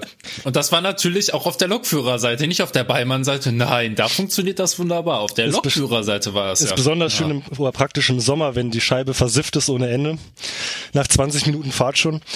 Was ich mal ganz lustig fand, war, dass... Was, 20 Minuten? Wo fährst denn du lang? Tunnel? Ja, Tunnel ist bei dir früher oder was? Nee, aber was ich mal ganz lustig fand, war, dass... Kommt schon versifft an. Davon mal ganz abgesehen. Es war mal eine Ausbildungsgruppe mit drauf oder waren es Bachelorstudenten, die mal mitfahren durften oder so, wie auch immer. Jedenfalls hat es geregnet und dann hatte man den Scheibenwischer eben auf Dauerbetrieb. Und was sie total irritiert hat, war, dass die Scheibenwischer von der Beilmannseite und der Führerstandseite also asynchron laufen. Die waren da richtig, also das hat denen gar nicht in den Kram gepasst irgendwie. Die meinten, da kann man sich doch gar nicht konzentrieren aufs Fahren. So. Aber das hast du ja eigentlich bei allen Fahrzeugen, die auf zwei Seiten Scheibenwischer haben. Aber das ist eben... es geht. Ja. Weißt du, wie du es bei der 1er beheben kannst? Indem du Intervall einstellst. Richtig, du gehst einmal auf Intervall, lässt den quasi einmal arbeiten und stellst dann auf 0 zurück, wartest ein bisschen und dann hat er sich wieder gefangen. Ist wie bei der 20er auch so. Genau. Da ist das auch irgendwie ab und zu mal ungleichmäßig, aber... Die absoluten Insider-Hacks, wie... konfiguriere ich den Scheibenwischer. Ja, hallo. Ja, wenn der Scheibenwischer schon scheiße ist, ja, da muss er wenigstens aber vernünftig funktionieren, wenn er denn funktioniert, ja, und da tut es dann. Wie ist denn das bei den ganz hohen Geschwindigkeiten? Ich meine, sie fährt ja 200 km/h. Haben wir das eigentlich schon erwähnt, wie schnell die Lok fährt? Nee, aber das ist gut, dass du es mal nebenbei erwähnst, ja. Wäre auch interessant zum Schluss mal. Ja. Also, sie fährt bei uns 200, sie ist doch auch mal 220 gefahren, oder? Ja, das stimmt, ja. Ja, lass mich lügen, Lukas, du weißt es vielleicht besser. Aber diese 200, die ist relativ neu, das ist richtig. Aber diese 220, die gilt für Metropolitan immer noch, oder? Ich fahre Metropolitan doch, nicht, nee, ich weiß es nicht. Nee, Dito, ich fahre den auch nicht, aber ja, also uns wurde in der Ausbildung auch gesagt, die gilt für den Metropolitan noch, weil wegen Gründe. Genau. Keine Ahnung. Aber ich weiß es nicht. Dazu kann man vielleicht erwähnen, dass diese Lok eben, es gibt wie viele Loks? 3, 4, die eben diesen Metropolitan-Zug, das ist ein... Ja, 4 Stück. 4 Stück, genau. Das ist ein Wagenverband, der als solcher auch mit Zugbussystem fährt. Das heißt, da kannst du von jedem Wagen sehen, ob die Bremse angelegt ist. Das kann man fast so ein bisschen vergleichen mit ICE. Es ist im Prinzip ein Triebzug, Könnte man schon so sagen. Also wenn man den sieht, der sieht aus wie ein ICE, außer dass halt vorne ein komischer Steuerwagen dranhängt, aber ansonsten sieht der aus wie ein Intercity wie ein ICE. Ja. Ja, und du kannst halt alles Mögliche sehen, ne? Bremsen, Türen und so weiter, weil das ist ja auch diese Sache mit den Türen, genau. Ne? Ja. Und vielleicht kennt jemand von euch... Auch erzählen? Nö, ja, vielleicht kennt jemand von euch den Railjet, das ist ja ein ähnliches Konzept. Und dieser Metropolitan hat sich damals, glaube ich, nicht so richtig bewährt. Ich meine, den hat man eingesetzt, Hamburg-Köln oder Berlin-Köln, irgendwie sowas in der Richtung. Hamburg-Köln. Es sollte eine erweiterte erste Klasse werden. Genau. Aber ganz ehrlich, der sieht von innen auch schick aus. So ist das nicht. Schon ein bisschen altbacken, ne? Das Spannende ist ja aber, dass diese erste Klasse, es gibt ja, glaube ich, keine erste Klasse per se, sondern die erste Klasse Wagen sind auch zweite Klasse. Und deswegen, man kann quasi in diesen Großraumwagen reingehen, der einem normalen ICE oder Intercity relativ ähnlich ist. Oder man kriegt den Wagen mit den fancy Ledersesseln und so, der eigentlich erste Klasse war, aber trotzdem eben als zweite Klasse Fahrgast. Und das ist schon eine ziemlich coole Sache. Ich bin damit mal von Berlin nach München gefahren und dagegen ist der Komfort von einem ICE eigentlich schlechter, so gesehen. Und beim Zustieg, jeder Zweite fragt, ist das hier die zweite Klasse? Ja, genau. Ja. Die können das gar nicht glauben. Ne? Und das ist schon spannend. Dann kannst du ganz wissend zu nicken, ja, das ist hier die zweite Klasse. Wobei, ihr findet solche Ledersitze echt schön. Also, weiß nicht, ich hasse das. Und Stil. Ledersitze. Ja, definitiv. Der sieht sehr nobel aus von innen. Zwar altbacken, wie Markus schon sagte, aber der ist schon nice. Okay. Ich weiß ja nicht. Philipp, du bist raus. Also von dem Wagen her, von dem Wagen und so, von dem ganzen Konzept ist das Vorbild eigentlich ICE 2. Das war auch so, hat unser Ausbilder so gesagt. Eben das Steuerwagenkonzept. Und die 1er ist eigentlich eine normale 1er, hat aber so ein im MTD, im maschinentechnischen Display, so einen schönen Metropolitan-Button. Und die Türsteuerung ist ein bisschen anders. Also ich glaube, beim normalen Intercity kann man nur mit normal TB0 nicht seitenselektiv fahren. Ja. Und ansonsten eben diese ganzen maschinentechnischen Informationen, Bremsen, Türen, was Lukas schon gesagt hat, das sieht man dann eben im Display, sowohl auf dem Steuerwagen als auch auf der Lok. Hat ihr nicht genau in diesem MTD auch so ein schönes Metropolitan-Logo noch drin? Das poppt auf, wenn du auf die M-Taste drückst, genau. Ja, das taucht dann auf. Ich hatte nicht das einmal eine Metropolitan-Lok bisher. Ja, wir hatten tatsächlich gestern eine und es ist ein bisschen blöd tatsächlich, weil man sich denkt, boah, toll, Metropolitan-Lok, die hat nur Zusatzfeatures, ja. Und dann fährst du damit einen ganz normalen Intercity und hast nur TB0. Ja, dann nervt's ja, ne? Genau. Scheiß, ja. Aber, ne, das, naja, okay, kein Kommentar. No comment. Ich wollte eigentlich nochmal zurück zu den Scheibenwischern. Nein, es reicht jetzt mit den Scheibenwischern. Ja, denkst du, wenn du reinkommst in den Führerstand, schaust links auf dieses Gerät mit den leuchtenden Buttons und dem Drehschalter, denkst du, wow, was ist das denn krasses? Ja, dann ja, das ist bestimmt die Steuerung für den, keine Ahnung, Wattantrieb und so weiter. Ja, das ist der verkackte Scheibenwischer. Der dämliche Scheibenwischer. Ich wollte eigentlich fragen, groß wie ein Bierkasten, aber nein. Ich wollte eigentlich fragen, wie bei 200 km/h, also das mit den Scheibenwischern noch funktioniert. Gut. Ja, gut. Tatsächlich. Also der ICE 1, der hat... Ist scheiße. Findest du, ja. Was die Scheibenwischer angeht, bei 200 oder so. Also der wischt ungeheuer schnell. Da kannst du gar nicht hinterher gucken. Du siehst den Scheibenwischer quasi nicht mehr. Die 101 ist ein bisschen langsamer, aber vom Scheibenwischer her sehr, sehr zuverlässig. Also ich würde auch die 101 bevorzugen. Jedem anderen ICE oder so. Also rein Scheibenwischertechnisch. Rein Scheibenwischertechnisch. Auch Scheibenwischertechnisch. Ist das, ja. Nee. Aber die hat halt vorne am Scheibenwischer so Windleitbleche und tatsächlich funktionieren die auch. Also es gibt ja auch andere Loks, die haben und auch der ICE hat so ein ganz kleines Leitblech und es ist einfach eine Katastrophe. Aber bei der 1er, ja, das funktioniert. Ich hatte eigentlich bei allen Fahrzeugen mal Probleme mit dem Scheibenwischer. Angefangen von... ist total langsam, schwergängig oder der Einstellbereich geht jenseits der Scheibe irgendwie weiter und nicht da, wo es soll, bis hin zum Scheibenwischer verabschiedet sich ganz und ist dann auch nicht mehr da. Und bei der 1er ist sowas nie vorgekommen. Also was? Moment. Da kann ich jetzt wieder was einwerfen von heute. Oh, okay. Als wir heute die Lok vorbereitet haben und ins Übergabebuch reingeguckt haben, stand da ganz dezent drin, Scheibenwischer lokführerseitig. Hängt profilbelastend irgendwo rechts, keine Ahnung, an der Lok, ne? Und die Lok war gestern in Gremberg, ja, und wir dann so, ach wunderbar, funktioniert ja wieder alles, ja. Wir fahren nach Düsseldorf, Scheibenwischer verabschiedet sich wieder nach rechts, super. Ja, sah lustig aus. Kurze Frage für den Ortsunkundigen, was ist Gremberg? Ach, Köln-Gremberg, das ist ein großer, also... Ja, doch, es ist ein großer Rangierbahnhof hier bei uns in Köln und da das Werk Gremberg ist für die Wartung der Einser zuständig hier bei uns im Bereich. Ah, da ist quasi euer Lok-BW. Jein, also ja, so halb. Ne? Also die kümmern sich nur um die Wartung, ne? Also Wartung und Instandhaltung, aber hier so reinigen und so weiter, das macht auch das Werk im Betriebsbahnhof. Jetzt waren wir ja gerade schon bei der Geschwindigkeit. Um auf die Geschwindigkeit zu kommen, braucht man Antriebe. Ach so, ja, stimmt. Dein Thema, Lukas. Genau. Warum denn mein Thema? Naja, okay. Also wir hatten schon geklärt, ist Drehstromlok. Ist eine E-Lok, ja. Ja, grundsätzlich ist es genau. Es ist eine E-Lok. Genau. Aber also, grundsätzlich für alle Zuhörer, die es noch nicht wissen, die 101 hat einen Stromabnehmer. Also sie fährt tatsächlich mit Strom. Sogar. Zwei. Entschuldigung. 2. Ja, richtig. Was ein Glück, dass ihr mir das jetzt erzählt habt. Ja gut, ja stimmt. Die hätten wir das vielleicht vor dem Podcast schon mal sagen müssen, aber okay. Ja, aber echt. Genau. Also die 101 hat Drehstrommotoren. Das ist soweit richtig. Und das ist ja, wenn man jetzt so von der Historie ausgeht, etwas, was zur damaligen Zeit relativ modern war. Und die erste Drehstromlok der Welt, meine ich sogar, war ja die 120. Und man hat sich ja damals man stand immer vor der Frage, ja verdammt, wie geht das denn hier mit dem Drehstrom? Wie können wir das denn machen? Und bei der 120 hatte man ja erstmals geschafft, so einen Antrieb serienmäßig zu produzieren.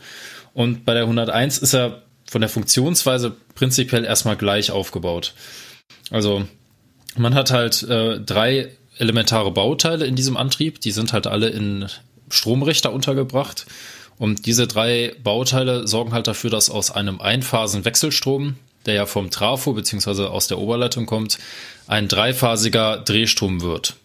Ja, mit dem wir dann halt fahren können. Der Vorteil daran ist halt am Drehstrommotor, dass man halt auch Energie zurückspeisen kann beim elektrischen Bremsen. Und dass er halt über Frequenz gesteuert wird. Ja, genau, er wird gesteuert und sehr effizient. Ja, sehr effizient, das ist richtig. Man muss auch keine Kohlen mehr tauschen an den Kommutator, also an den Kommutatoren muss man keine Kohlen mehr tauschen. Solche Sachen, also das ist halt, weil dieser Drehstrommotor, ja, was die Kraftübertragung im Elektromotor selber angeht, funktioniert es quasi berührungslos. Das sind einfach zwei Magnetfelder. Und so kann man das ungefähr sagen. Wir schieben das ja schon so ein bisschen vor uns her. Wir machen irgendwann noch eine Folge zu den Grundlagen von Strom, Motoren und Drehstromfahrzeugen, wo da mal ein bisschen genauer drauf eingehen. Es ist eine spannende Sache. Also die 101, dass es eine Drehstromlok ist, hört man vor allem auch. Die macht einen ungeheuren Lärm. Das sind teilweise Frequenzbereiche bei, da schmerzen einem die Ohren. Kommt auch ein bisschen auf die Lok drauf an. Aber so bei bestimmten Geschwindigkeitsbereichen dröhnt das schon ganz schön. Das sind schon Frequenzen dabei. Also es ist eine ziemlich laute Lok allgemein. Davon kriegt der Reisende jetzt weniger mit. Vielleicht, wenn sie anfährt am Bahnsteig, dieses Aufheulen. Das ist nur ein kleiner Vorgeschmack von dem, was einem erwartet, wenn man da mit höheren Geschwindigkeiten unterwegs ist.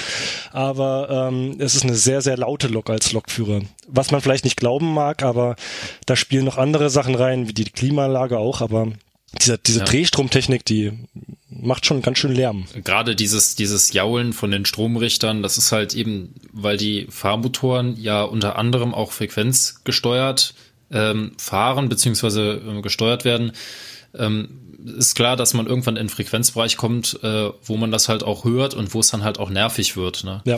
Und das ist halt... Ja, ich meine, es kennt jeder von den Zuhörern wird wahrscheinlich den Taurus kennen, der dann eben diese Tonleiter da beim Anfahren hat.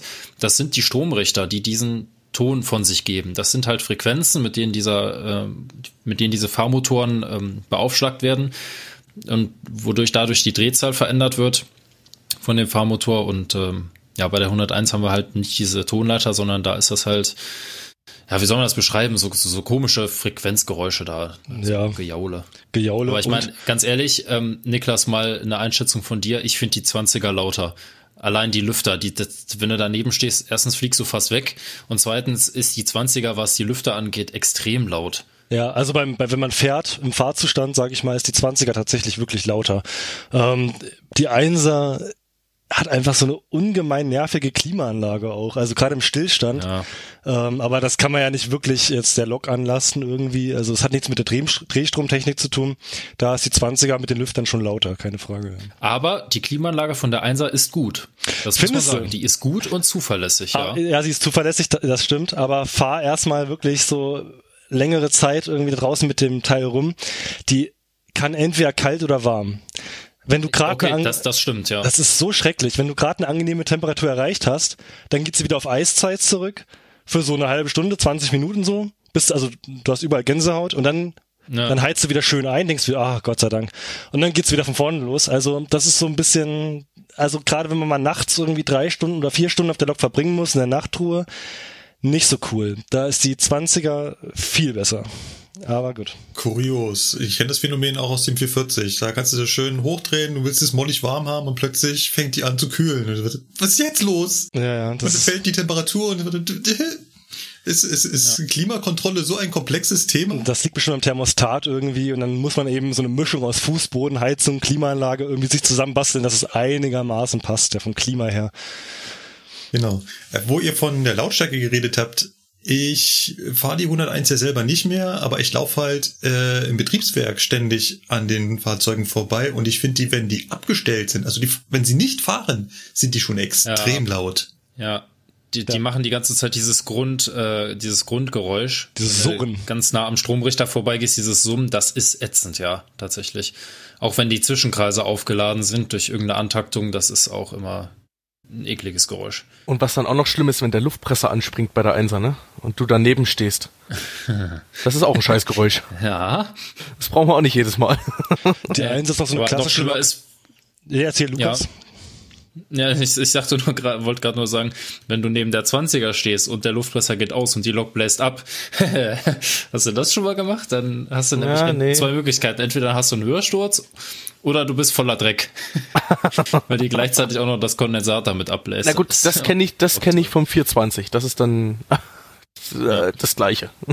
Na, jeder, der im München Hauptbahnhof mal am Meridian langgegangen ist, der kennt sich mit komischen und lauten Geräuschen, glaube ich, auch aus. Da ist die Einser noch harmlos, aber ich sag mal so, wenn die Einser aufgerüstet ist, wenn man irgendwie im Betriebswerk ist und es ist nur eine 101 aufgerüstet, dann hört man die auch, keine Frage. Die macht sich bemerkbar. Ich möchte an dieser Stelle sagen, dass meine Dieselloks da alle mucksmäuschenstill sind. Außer die Alarmhupe läuft. Ja. Dann hast du und selbst schon. Die Alarmhupe ist leiser als die 101, wenn sie abgestellt ist. Ja. Also gerade jetzt im Winter stellt man die 101 aufgerüstet ab, wie die meisten E-Loks.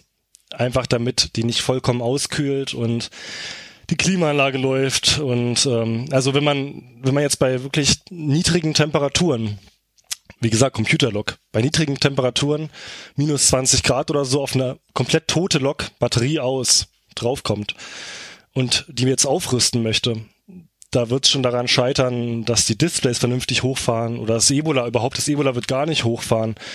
Ja, ist zu kalt. Das ist einfach zu kalt und deswegen werden die Loks im Winter aufgerüstet abgestellt. Da macht man zur Sicherheit beide Stromannehmer hoch und da muss dann alle paar Stunden mal einer drauf, der die wieder senkt und hochhebt und dass die nicht festfrieren oben und so weiter und so fort. Und das ist damit verbunden, dass die Lok natürlich aber auch Energie frisst und eben auch die ganze Nacht Geräusche macht. Normalerweise im Sommer stellt man die Lok tot ab. Tot heißt Batterie aus. Genau, also auf der Lok ist dann gar nichts mehr eingeschaltet. Also wenn die Batterie aus ist, ist die Lok platt. Ist das wirklich so? Ich weiß, bei der 245 gibt's auch eine Batterie aus, aber so richtig aus ist sie dann trotzdem nicht.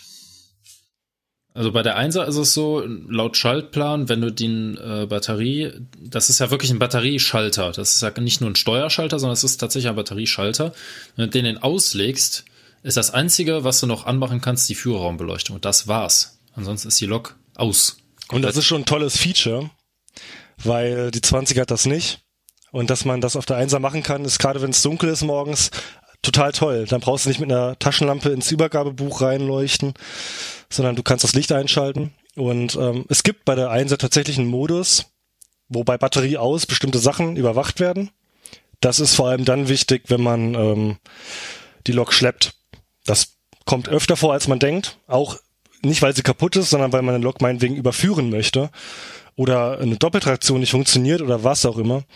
Dann gibt's eben einen sogenannten Schleppfahrtmodus. Da überwacht die Technik bestimmte Sachen. Federspeicherbremse, Zugfunk kann man einschalten und der Zugschluss und so Kleinigkeiten nehmen, die eben für eine Schleppfahrt eventuell relevant sein könnten. Und die Federspeicherbremse natürlich auch. Das ist unsere Festhaltebremse bei der 101. Dass die überwacht werden muss, ist klar. Aber wenn man sie normal abstellt, ist die Batterie aus. Und genau, klar, die Sicherungen, die sind drin, die Sicherungen sind extra. Man hat da die Schalttafel im Führerstand, wo man die direkt einen ausschalten kann oder diesen Schleppfahrtmodus einstellen kann. Aber genau. Abschleppen kenne ich mir aus. So, ja. Reden wir doch mal über das Abschleppen. Genau, wo wir gerade schon beim Abschleppen waren, reden wir doch mal über das Abschleppen. Genau. Hat eigentlich schon jemand was zum Abschleppen gesagt? Ja, Abschleppen ist ein gutes Thema. Lukas, deine Handynummer bitte. Nein. Niemals. Also der Philipp möchte jetzt den Lukas abschleppen. Um Gottes Willen. Bloß nicht.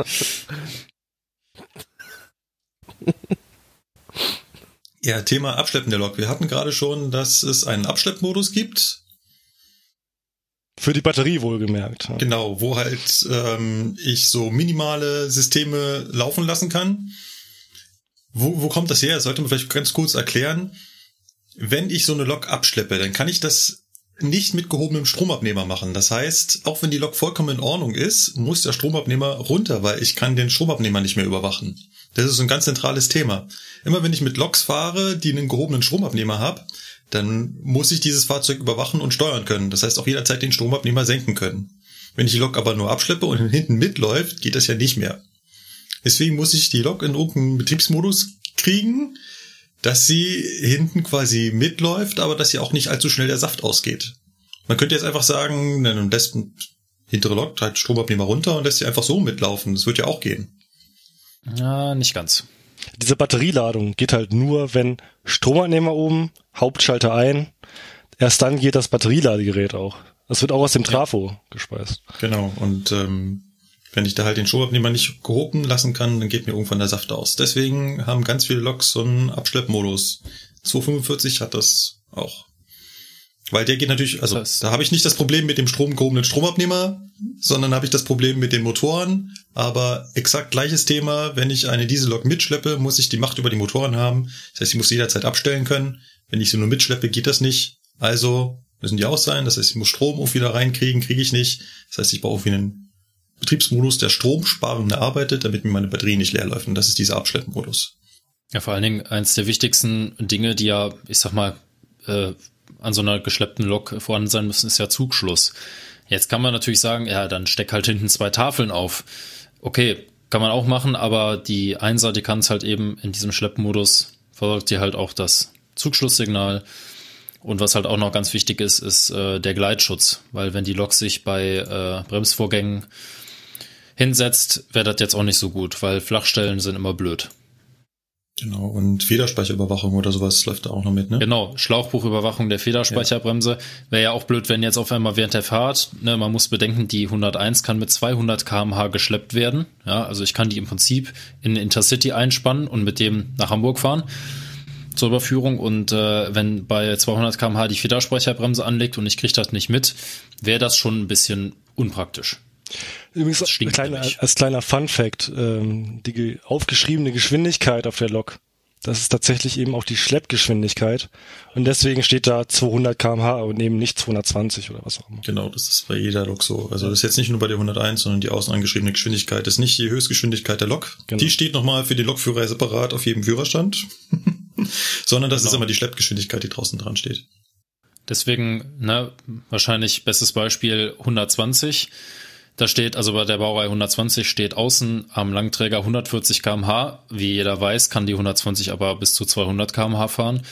140 km/h deswegen, weil die 120 halt Klotzbremsen hat. Und die klotzgebremsten Lok dürfen maximal mit 140 geschleppt werden. Weswegen zum Beispiel bei Überführung, wenn man jetzt mal wegen Intercity hat oder was auch immer, man möchte eine Lok überführen, 120, vermeidet man es, wenn Doppeltraktion nicht funktioniert oder man es nicht möchte oder was auch immer, dass man die 20er hinten hat, weil dann nur 140 gefahren werden kann. Das heißt, entweder die 120er ist hinten und funktioniert als Doppeltraktion oder sie ist in der Regel vorne, damit man nicht nur 140 fahren kann, sondern eben 200. Deswegen macht man das. Gut, dass du mir das mal erklärt hast. Also ich habe mich nämlich echt schon mal gewundert bei dir. Mal, ja.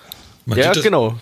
Man sieht das öfter mal, dass zwei Loks am Zug sind und wenn man dann hinschaut, dann warum ist jetzt nur eine Lok aufgerüstet, die andere hat den Stromabnehmer gesenkt, die könnte doch jetzt mit zwei Loks fahren, wäre doch viel viel praktischer. Aber da gibt's halt Grenzen in der Zugkonfiguration, war auch was die Zugsteuerung dann angeht. Also gerade vom Steuerwagen aus lässt sich halt nun mal nur eine Lok steuern.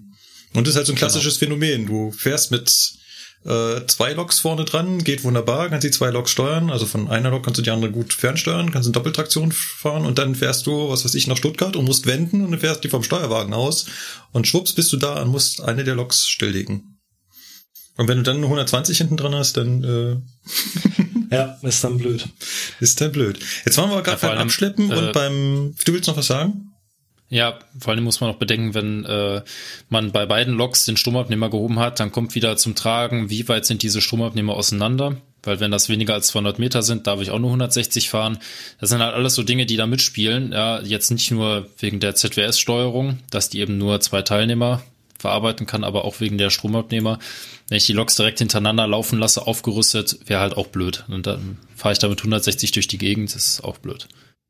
Jetzt waren wir gerade beim Abschleppen und zum Abschleppen gehören auch die Federspeicherbremse. Die hatten wir auch gerade schon erwähnt und die hat bei der 101 noch eine Besonderheit. Die hat quasi ein Feature. Ja, und es gibt tatsächlich auch andere Loks, die das gleiche Feature haben wie die 101. Das eigentliche Feature ist nämlich das, dass die 101 eine hauptluftleitungsgesteuerte Federspeicherbremse hat. Bahnhof. Ja, Bahnhof. Ja. Das klingt erstmal total okay, was soll das sein? Ist eigentlich nur relevant, wenn die Lok Batterie aus ist, also tot. So wie man sie regulär im Betriebswerk abstellt. Genau. Jetzt hätte man ja den Nachteil angenommen, man hat irgendwie eine 120 oder so, möchte gerne abschleppen und die steht da irgendwo rum auf freier Strecke, komplett luftleer, kaputt und was weiß ich. Dann kommst du da an mit der Schlepplok und dann hast du die Federspeicherbremsen da fest und wenn du Pech hast, kriegst du die dann nicht normal gelöst, musst du notlösen oder was auch immer. Und bei der 101 gibt's das tolle Feature, dass wenn die Lok eben tot ist, sprich Batterie aus, dass wenn man die Hauptluftleitung kuppelt von der Schlepplok mit der 101 und die auffüllt auf 5 Bar, dass sich dann die Federspeicherbremse automatisch mitlöst. Das heißt, das ist nichts, worüber man sich dann noch kümmern müsste. Man muss natürlich gucken, ob das auch wirklich eintritt.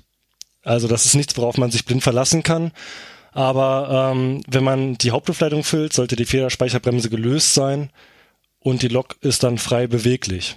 Also ich kenne das Phänomen, so hat man uns das damals erklärt, wenn zum Beispiel die Lok mit den Wagen zusammen irgendwo abgestellt ist und jetzt kommt die Rangierlok und will den Wagenzug samt Lok irgendwo anders hinfahren. Dann hat der Rangierer keine Ahnung. Das ist der häufigste Fall.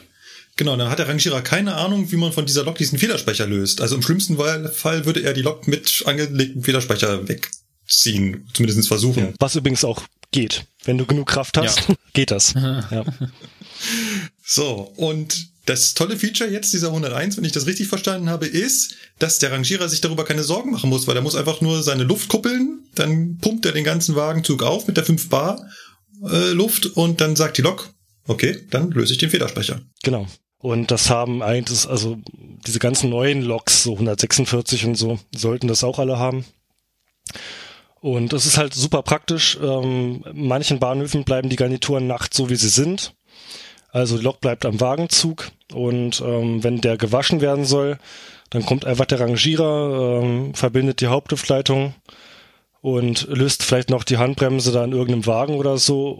Aber die Lok, da muss er sich dann nicht mehr drum kümmern.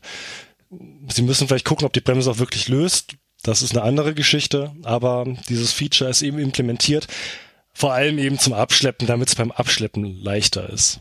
Das ist eigentlich der eigentliche Grund, warum es das gibt. Ganz genau. Gut, sammeln wir mal ein bisschen zusammen. Ich habe noch 2, 3 Punkte auf dem Plan. Wir haben vorhin ein bisschen über Zugkonfigurationen gesprochen, wie ich mit was fahren kann. Da wollten wir vielleicht noch ganz kurz drauf eingehen. Vor allem die 101 kann auch mit der 20er umgehen, wenn ich das so richtig verstanden habe. Ja, das ist richtig. Ja. Das heißt, ich kann mit der Doppeltraktion fahren. Das heißt, du kannst mit von der 101 die 120 fernsteuern und du kannst von der 120 die 101 fernsteuern. Genauso ist es. Das geht einmal in Doppeltraktion und das geht in Sandwich-Traktion, sprich Lok, Wagen, Zug, Lok. Und in beiden Fällen erkennen die sich und lassen sich gegenseitig steuern. Es hat jeweils Vorteile, die 101 von der 120 auszusteuern und umgekehrt. Aber es funktioniert. Okay. Und das System, was dabei angewendet wird, ist ZDS, zeitmultiplexe Doppeltraktionssteuerung über die ES-Leitung. Ja, genau. Unsere fleißigen Hörer können mit diesen Abkürzungen und Bezeichnungen alle schon was anfangen, haben wir alle schon mal erwähnt. Es gibt auch noch die zeitmultiplexe Wendezugsteuerung. Das ist das, was angewandt wird, wenn ich eine Lok vom Steuerwagen aus fernsteuern will. Unsere Intercity-Steuerwagen, die wir so draußen rumfahren haben, die können auch alle mit 101 und 120 umgehen. Ja, genau. Die können auch teilweise sogar mit 218 umgehen. Sowas. Also, ne, das ist, ja. Gut. Und was aber niemals funktioniert, ist von einem Steuerwagen aus 2 Loks steuern. Genau. Nein. Egal in welcher Kombination. Genau. Du kannst auch die 100, also sagen wir mal, du hast jetzt Zugkonfiguration 101 Wagenpark, Steuerwagen 120. Solange der Steuerwagen nicht dafür vorbereitet ist, kannst du auch die 20er nicht steuern, weil halt dann die ZWS-Steuerung oder beziehungsweise die ZDS-Steuerung auf der 101 sagt, nein, hier ist noch irgendein Teilnehmer dazwischen, geht nicht. Das hat Lukas, glaube ich, am Anfang erzählt. Es darf maximal 2 Teilnehmer geben für dieses ZWS, ZDS. Ob das jetzt ein Steuerwagen ist oder eine Lok, ist erstmal irrelevant. Diese Rechner können eben nur 2 Fahrzeuge verarbeiten. Und bei einer Doppeltraktion hat sich das ja erübrigt. Da gibt's eben die 2 Loks. Aber Steuerwagen und 2 Loks schließt sich dann schon aus. Wir hatten das Thema auch schon mal bei einer Zuschauerfrage, der unsere komischen Zugkonfigurationen von Regio hier am Hauptbahnhof beobachtet hat, und da habe ich das auch schon mal erklärt. Wir haben das gleiche Problem, dass wir irgendwie 2 Loks in einem Zug haben und noch 2 Steuerwagen, und das funktioniert halt nicht so richtig. Man muss dazu sagen, vom Steuerwagen aus die 101 zu fahren, ist eigentlich eine relativ angenehme Sache. Jetzt haben wir zwar auf der Lok das maschinentechnische Display mit den ganzen Störungsmeldungen und so, aber da die Lok so störungsfrei läuft und wirklich gut läuft, braucht man das auf dem Steuerwagen eigentlich nicht, weil es existiert ja auch nicht. Und es gibt eigentlich keine wirklich so extrem gravierende Störung, dass man da jetzt in Schwierigkeiten gerät, nur weil man dieses Display auf dem Steuerwagen nicht hat. Und falls man jetzt wirklich irgendwie den Hauptschalter nicht mehr reinbekommt, zum Beispiel jetzt, oder jetzt wirklich was ganz gravierendes ist, Fahrspannung, irgendwas, da muss man hintergehen, keine Frage. Aber ich sag mal so, die 1er ist da deutlich im Vorteil gegenüber der 20er, da gibt's mehr Nachteile, und der Steuerwagen ist eigentlich, es fährt sich gut vom Steuerwagen aus, die Baureihe 101. Also es funktioniert sehr gut und ist ein schönes Fahren. Kann ich nur bestätigen, es dauert zwar ein bisschen, bis die Lok dann losfährt, einmal wegen der Übertragung der Signale an die Lok und einmal wegen dem Antakten. Aber ansonsten schönes Fahren. Klar, man hat kein MTD, man hat oben seinen Hilfsleuchtmelder. Aber ja, also ganz ehrlich, eigentlich noch entspannteres Fahren als die Lok selber. Ich weiß, als wir die damals unter Überwachung gefahren sind, da war es die ganze Woche, wo wir das hatten, ziemlich unangenehmes regnerisches Wetter. Du hast halt ein Drehstromfahrzeug, was eher dazu neigt, etwas, halt eben durchzudrehen. Hat ein paar Traktionsprobleme, wenn es feucht wird. Und gerade wenn du auf dem Steuerwagen bist, dann ist das so ein bisschen angenehmer und reduziert. Einfach weil du den ganzen Wagenpark davor hast, der über die Schienen gefahren ist und die ein bisschen geputzt hat. Siehst du, und das finde ich zum Beispiel gar nicht. Subjektiv zumindest. Also ich finde, die Lok lässt sich gerade bei Regenwetter... Es kann wirklich mein persönliches Empfinden sein, aber ich finde es wirklich anstrengend, vom Steuerwagen aus zu fahren bei Regenwetter, weil ich weiß nicht, wie sich die Lok anhört. Wenn sie schleudert, hört man das ja. Auf dem Steuerwagen kriege ich das nicht so richtig mit. Ich kann zwar sanden und so ein bisschen helfen, aber gerade bei so rutschigem Wetter mag ich es lieber, auf der Lok zu sitzen, weil ich eben weiß, was passiert hier genau. Ich habe mehr Feedback. Und die Lok ist von beiden Seiten aus, sowohl Steuerwagen als auch von der Lok aus, sehr, sehr anfällig fürs Schleudern und Gleiten bei rutschigen Verhältnissen. Da gibt's zum Beispiel die tolle Leistung vom Intercity 2082 und 83. Das ist der sogenannte Königssee. Der fährt Hamburg, München, Berchtesgaden. Und da sind 11 Wagen hinten dran ab Augsburg Richtung Norden. Und wenn du eben so rutschige Verhältnisse hast, die 1er vorn dran und hinten 11 Wagen. Das ist, sagen wir mal so, es ist anstrengend. Es ist anstrengend. Sache. Ja. Da möchte ich ganz kurz auf eine IBS on Air Folge verweisen, und zwar auf die Nummer 25 mit dem Titel Superschlumpf. Lukas, kurze Frage. Habt ihr auch den Begriff für Superschlumpf benutzt? Oder ist das Schlumpf, ja, der ist bei uns auch aufgetaucht. Das kam von uns bestimmt. Schenkelklopfen. Das kann tatsächlich sein, ja. Also. Ja. Was hat's damit auf sich? Wollt ihr da ganz kurz drauf eingehen, oder wollt ihr sagen, Leute, die das interessiert, die mögen einfach bei Folge 25 reinhören? Ach, wir können das nochmal kurz erwähnen. Also ich habe das letztes erst behandelt, deswegen. Ja, Lukas, los geht's. Ja, gut, also Superschlupf, so wie es ja eigentlich heißt, das ist halt eine Funktion bei diesen Fahrzeugen, dass man im Prinzip, also der Hersteller hat damals gesagt, ihr könnt bei diesen Loks den Hebel auf den Tisch legen, es ist völlig egal, was für Schienenverhältnisse ihr habt, die Lok regelt das. Ja, das funktioniert mehr oder weniger gut, eigentlich eher weniger, aber die Funktion dahinter ist halt, dass sich die Lok bei beginnenden Schleudervorgängen so selbsttätig auf eine niedrigere Drehzahl einstellt, dass sie halt an der maximalen Reibungsgrenze arbeitet und dabei auch ein wenig Schlupf erzeugt, weil man wohl festgestellt hat, dass wenn der Kraftschluss zwischen Rad und Schiene etwas über dem Maximalwert hinaus liegt, dass die Lok dann besser von der Stelle kommt. Das heißt also, normalerweise ist es ja so quasi, ich sage jetzt einfach mal verbildlicht, wie zwei Zahnräder ineinander, wenn der Kraftschluss maximal ist und die Lok nicht schleudert. Aber dieser Superschlupf, der sorgt halt dafür, dass man etwas über diese Reibungsgrenze drüber hinausgeht. Das heißt, die Lok schleudert ganz minimal im Makrobereich oder Mikrobereich. Und das sorgt halt dafür, dass eben die Lok besser vom Fleck kommt. Ja, nur ich denke mal, dass kein normaler Lokführer das so machen würde, weil es gibt ätzende Kreischgeräusche von den Schienen. Und das ist, die Lok vibriert ganz heftig. Und das ist furchtbar. Also jeder Lokführer greift da in die Automatik ein und nimmt die Zugkraft zurück, weil es macht keinen Sinn. Aber es macht sich bemerkbar. Also ich kann ja, wie gesagt, nur von einer Woche 101 berichten.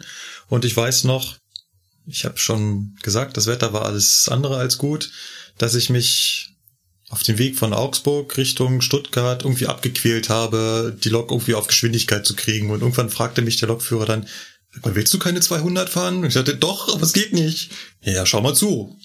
Und leg den Hebel nach vorne. Und dann ruppelte es ein bisschen und dann wurde die Lok plötzlich ruhig und plötzlich hast du einen Schub verspürt. Ja, man darf auch nicht allzu viel Angst haben. Dieses Ruckeln der Lok, das merkt man auf der Lok natürlich viel mehr als im Wagenzug. Der Reisende kriegt das jetzt nicht ganz so extrem mit. Dass der Superschlupf jetzt aber angenehm ist, würde ich jetzt auch nicht unbedingt sagen. Er funktioniert. Man muss der Lok ein bisschen Zeit lassen. Gerade jetzt, wenn man ein bisschen schneller fährt, ist das schon eigentlich eine gute Sache. Also nicht, man legt jetzt nicht einen Hebel nach vorne und dann plötzlich läuft alles flüssig. Das gibt diese Ruckler und das ist auch unangenehm. Aber oftmals kriegt man doch ein bisschen mehr Zugkraft auf die Schiene als ohne. Aber ob man das jetzt nutzt oder nicht, hängt einfach von den Verhältnissen ab und ja, genau. Ja, aber ansonsten, also das ist tatsächlich so vom Hersteller vorgesehen, diese Funktion, und sie funktioniert auch. Also auch wenn man sich das jetzt gar nicht vorstellen kann, dass man sagt, ja, warum die Lok schleudert, da hat man doch quasi gar keinen Kraftschluss. Doch in diesem Mikrobereich wird der maximale Kraftschluss hergestellt und das funktioniert tatsächlich gut. Aber ich habe es persönlich einmal benutzt und habe das über, keine Ahnung, 2-3 Kilometer ausprobiert und habe danach gesagt, nee, das ist mir irgendwie, keine Ahnung, ich finde das unangenehm. Aber es kommt auch ein bisschen auf die Zugkonfiguration drauf an. Wenn man jetzt einen Wagenzug mit, also nur 6 Wagen hat, dann geht die Lok ja sowieso ganz schön ab.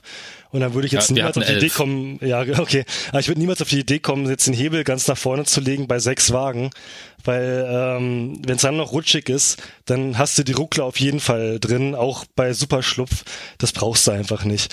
Bei 11 Wagen, okay, da kannst du es dann schon mal ausprobieren, aber auch da hängt es einfach von der Situation drauf ab. Die Funktion ist vorhanden und wie das dann der Lokführer umsetzt, ist seine Sache. Ich schlage vor, wir schauen uns jetzt ganz zum Schluss mal den Führerstand an. Alle Leute, die jetzt gerade Auto fahren oder sonstige Tätigkeiten machen, wo sie keine Hände frei haben, sind jetzt leider im Nachteil. Alle anderen können jetzt das Handy zücken, auf unsere Shownotes gehen und dort mal den Link anklicken, Führerstandsfoto von der 101. Das machen wir hier gleichzeitig auch. So, machen wir das hier mal groß. Oh, das war zu groß. Das ist groß. Man hört noch so, machen wir jetzt hier mal groß. Oh. Siehst du den Dreck da, oder was? Was, was für ein Dreck, ja. Ja, besonders sauber sieht sie jetzt nicht aus. Nee, ist ja auch nicht. Das geht aber noch. Aber Markus. So, Leute, wo wollt ihr anfangen? Ja, erstmal kann man ja grundsätzlich erwähnen, dass es sich hier um einen sogenannten Einheitsführerstand handelt. womit die Bahn das Ziel verfolgt hat, dass man möglichst alle Führerstände ungefähr gleich aufbaut, was E-Loks angeht zumindest. Ja.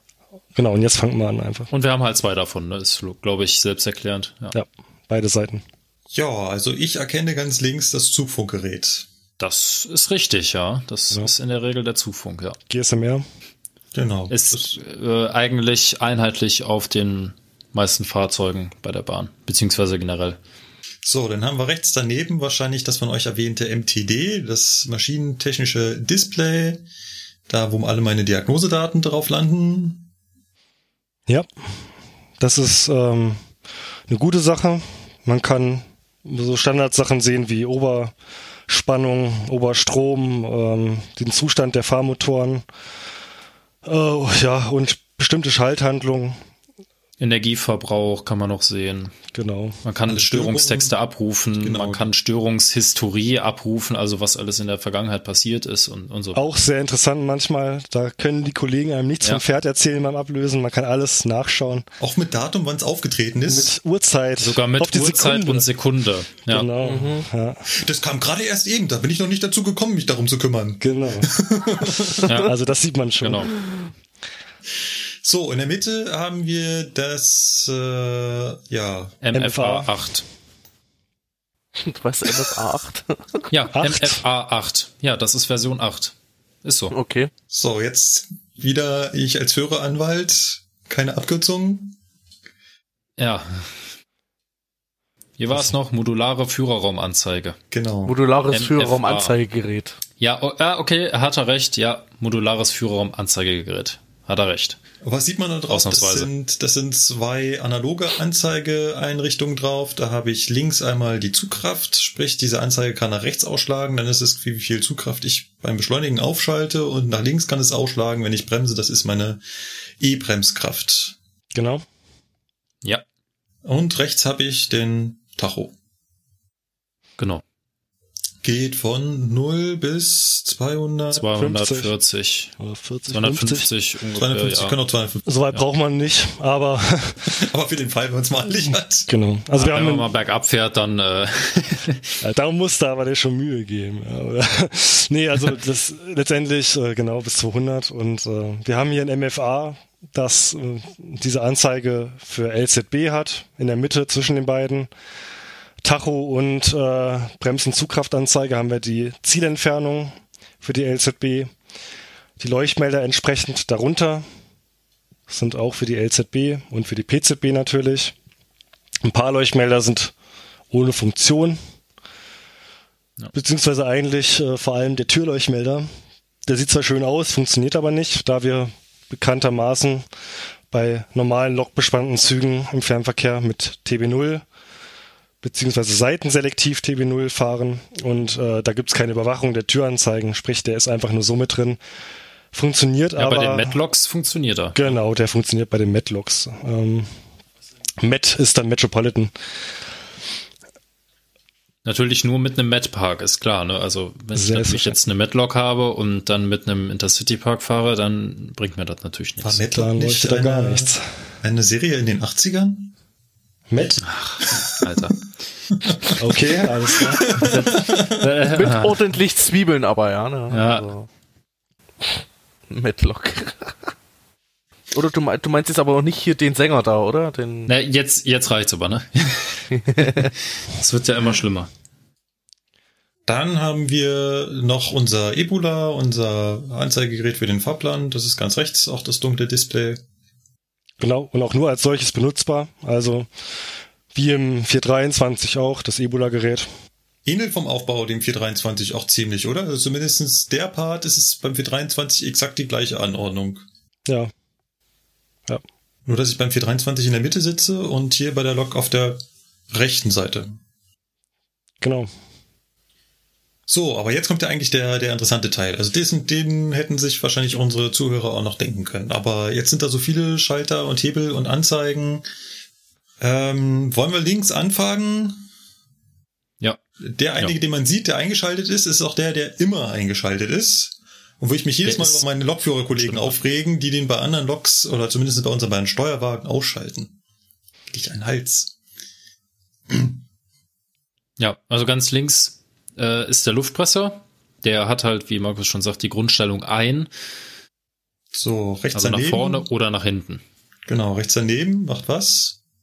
Das ist der Lüfter, also das ist ein Kipptaster für die Steuerung der Lüfter.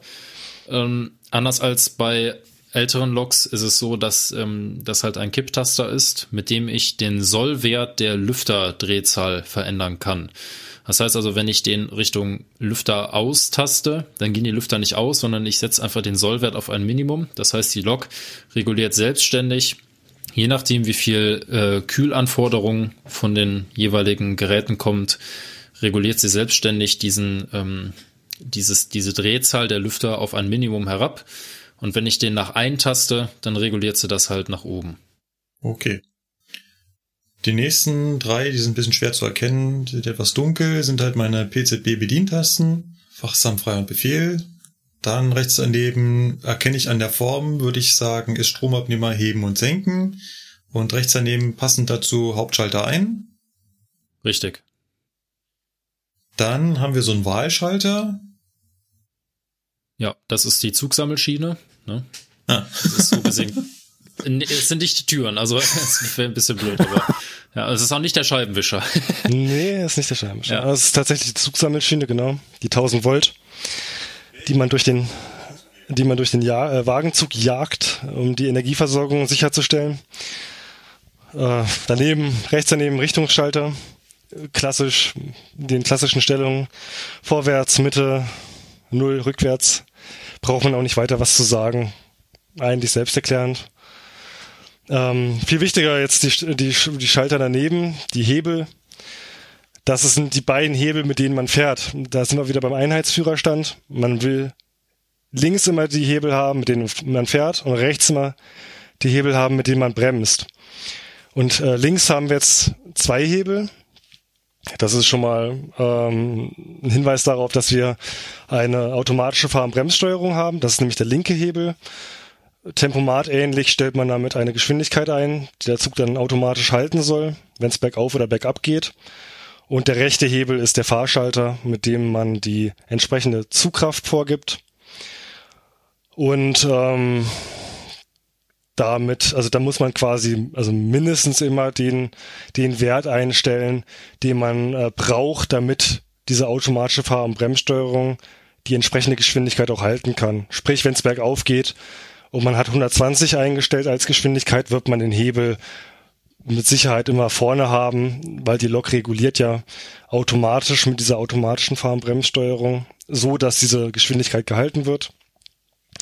Und diesen Hebel vorne zu haben, macht dementsprechend Sinn, weil die Lok sich selber die Zugkraft nehmen kann, die sie braucht.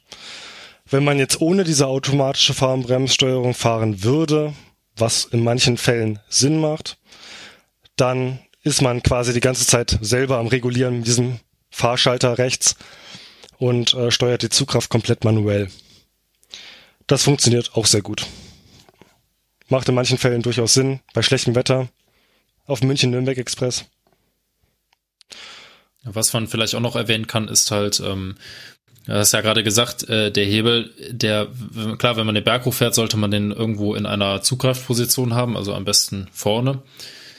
Tatsächlich ist es auch so, wenn man den Hebel ganz nach vorne legt und die Lok arbeiten lässt, bremst die Lok trotzdem, logischerweise.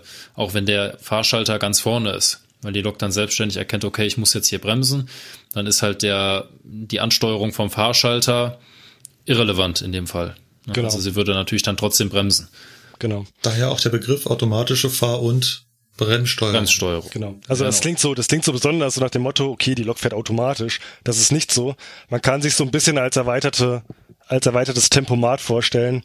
Das Tempomat funktioniert auch, wenn es bergab geht. Und ja. Das funktioniert bei der Lok, sage ich mal, wenn die Steigung, sage ich mal, moderat ist oder wenn es bergab geht. Weil wenn es jetzt bergab geht, die Lok versucht das sehr, sehr langsam zu regeln, damit es keine Zerrung im Zugverband gibt. Und bei ständig sich ändernden Neigungsverhältnissen kommt die AfB nicht mehr hinterher. Und da gibt's dann schon durchaus mal den Bedarf, da einzugreifen.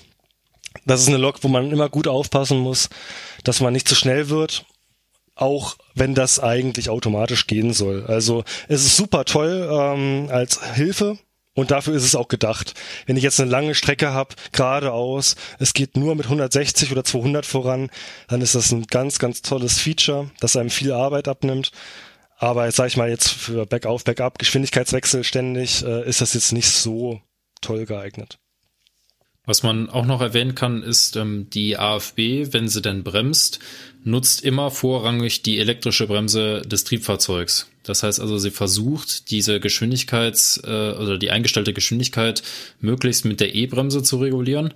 Sollte das nicht ausreichen, hat die AfB auch noch die Möglichkeit, die Hauptluftleitung anzusteuern. Also entsprechend auch den Wagenpark mit anzubremsen. Hintergrund ist einfach der, dass man halt versucht, möglichst wirtschaftlich dann damit zu bremsen und möglichst viel Energie zurückzuspeisen. Deswegen nutzt die AfB vorrangig die E-Bremse. Genau. Und da gibt es einen sogenannten Sollwert.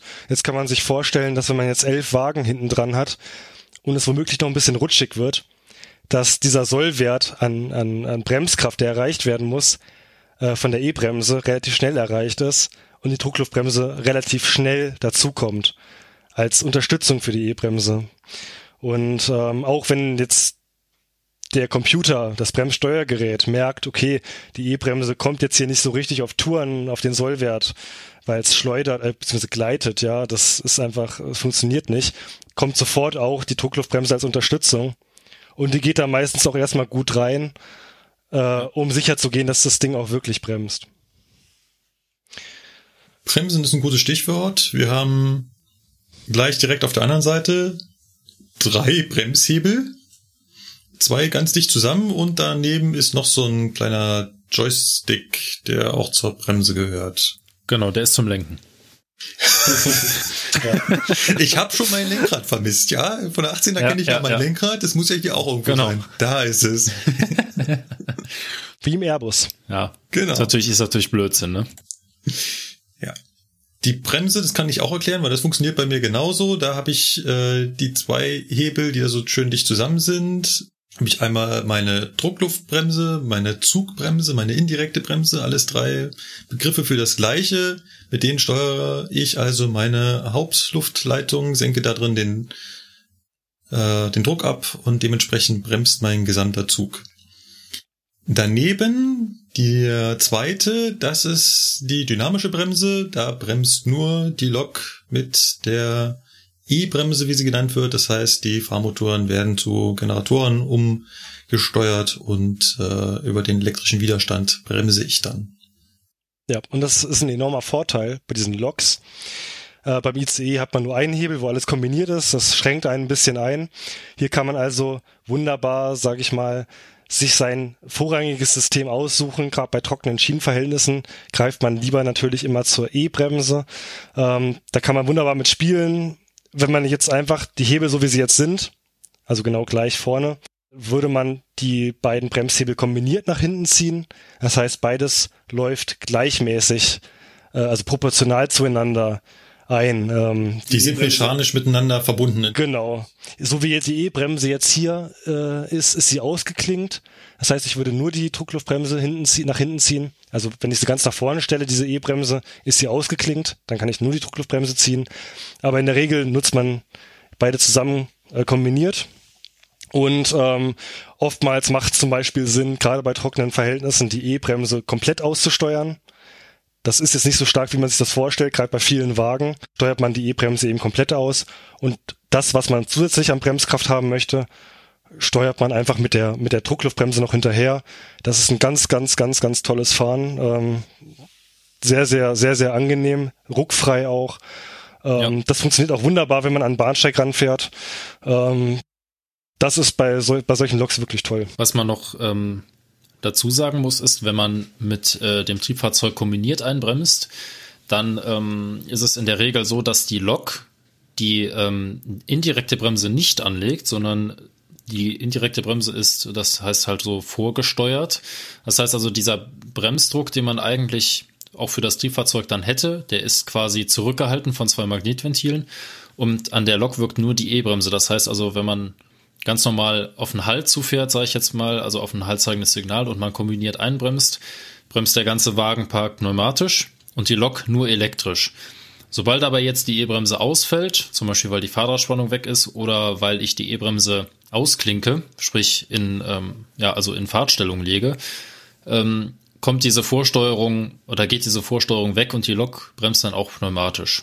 Das ist also auch noch so ein Vorteil, den die Lok hat, dass sie halt nach Möglichkeit immer die E-Bremse. Ja, sie schont ihre eigene Bremsbeläge. Ja. Genau. Und was Lukas gerade meinte, dass man auf ein Haltsignal kombiniert bremst, ist richtig, weil das ist eine Situation, wo man nicht möchte, dass die E-Bremse voll ausgesteuert ist und die Druckluftbremse nur ein bisschen, weil auch wenn die E-Bremse ausfällt, braucht es ein bisschen, bis diese Vorsteuerluft eben ankommt auf der Lok.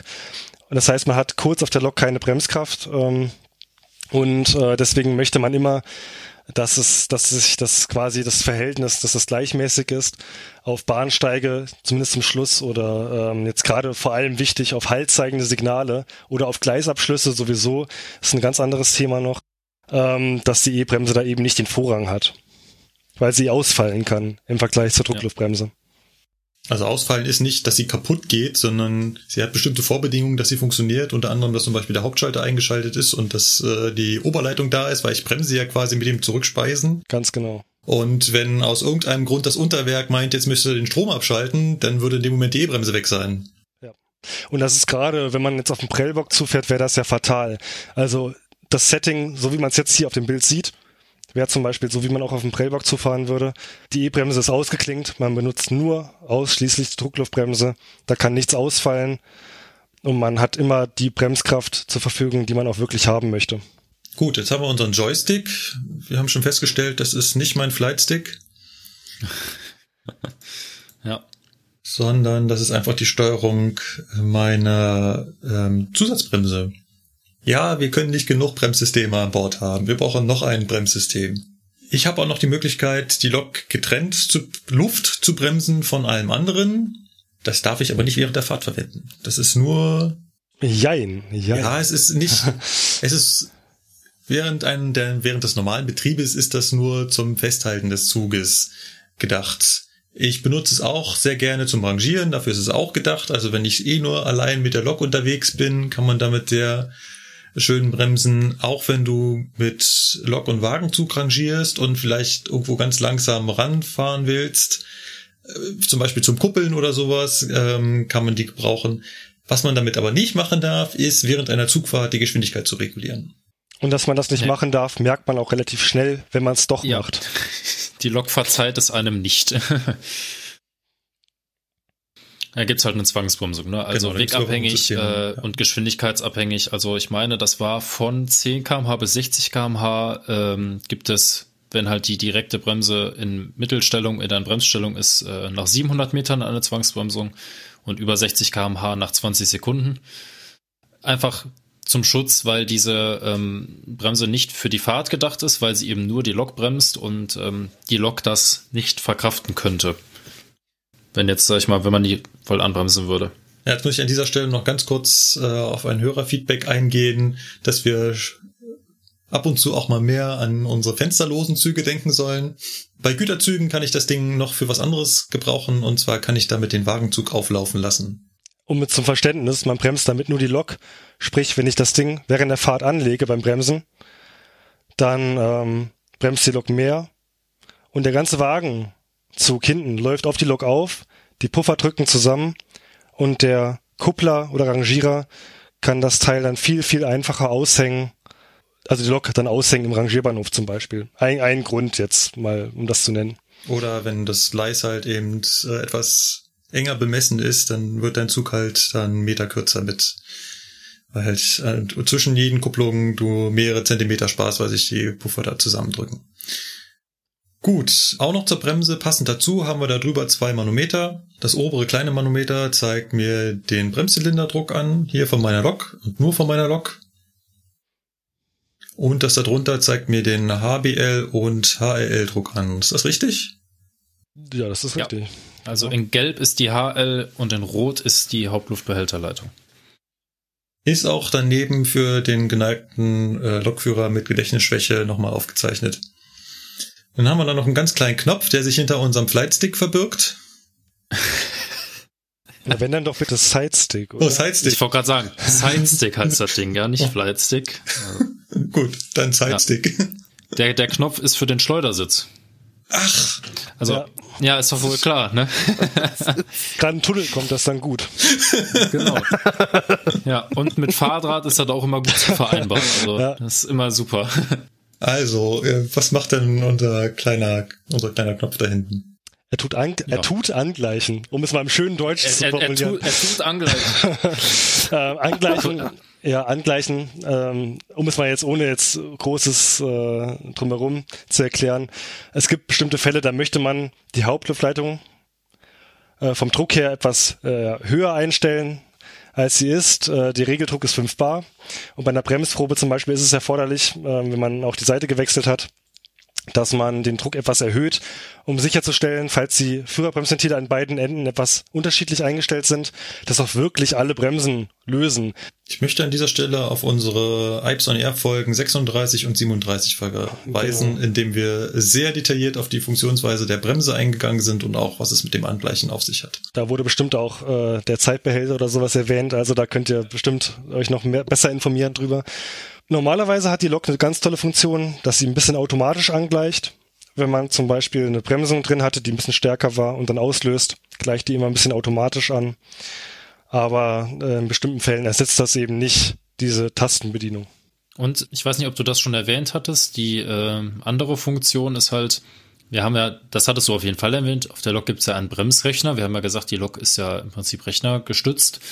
Und wenn ich eben diesen Bremsrechner irgendwie umstelle, beziehungsweise die Ansteuerung der Bremse auf der Lok ändere, das kann ich mit einem Drehschalter machen, dann möchte dieser Bremsrechner eben auch wissen oder eine Bestätigung von mir als Lokführer haben, dass ich das bewusst getan habe. Und das mache ich auch mit diesem Taster. Dann drücke ich den einmal kurz, dann weiß der Rechner, alles klar, der Lokführer hat gerade eine Bedienhandlung gemacht, mit dem er die Art der Bremssteuerung geändert hat. Ja. Genau, und darauf wird man jedenfalls auch aufmerksam gemacht im Display. Also. Genau, es steht im MTD. Dann steht da Bremssystemwechsel HL angleichen und so heißt halt dieser Knopf. Der Knopf heißt halt HL angleichen und eben wegen diesem Bremssystemwechsel muss ich den einmal kurz drücken und dann weiß die Lok, alles ist gut. So, dann haben wir da noch so ein paar Knöpfe und Taster unter dem MFA. Ganz links, das dürften die Türen sein. Genau, der Drehschalter, ja. Ja, dann haben wir noch den Knopf mit dem Bubbel, den kenne ich auch. Das sollte Sanden sein. Ja. Wir können ja mal von links nach rechts durchgehen, da, was die Tastenfelder angeht. Also ganz links ist Zugbeleuchtung. Damit kann ich halt die Beleuchtung im ganzen Zug einschalten. Macht in der Regel der Zugführer, deswegen, also ich habe den Taster noch nie benutzt. Ich weiß nicht, wie es bei dir ist, Niklas. Ja, maximal bei einer Leerfahrt, aber eher weniger. Ja, genau. Dann rechts daneben der angesprochene Sandtaster, der eben mit diesem kleinen Knopf da oben drauf, damit man den halt auch im Dunkeln schnell findet. Ja, dann noch eins weiter rechts ist der Taster für Bremse lösen.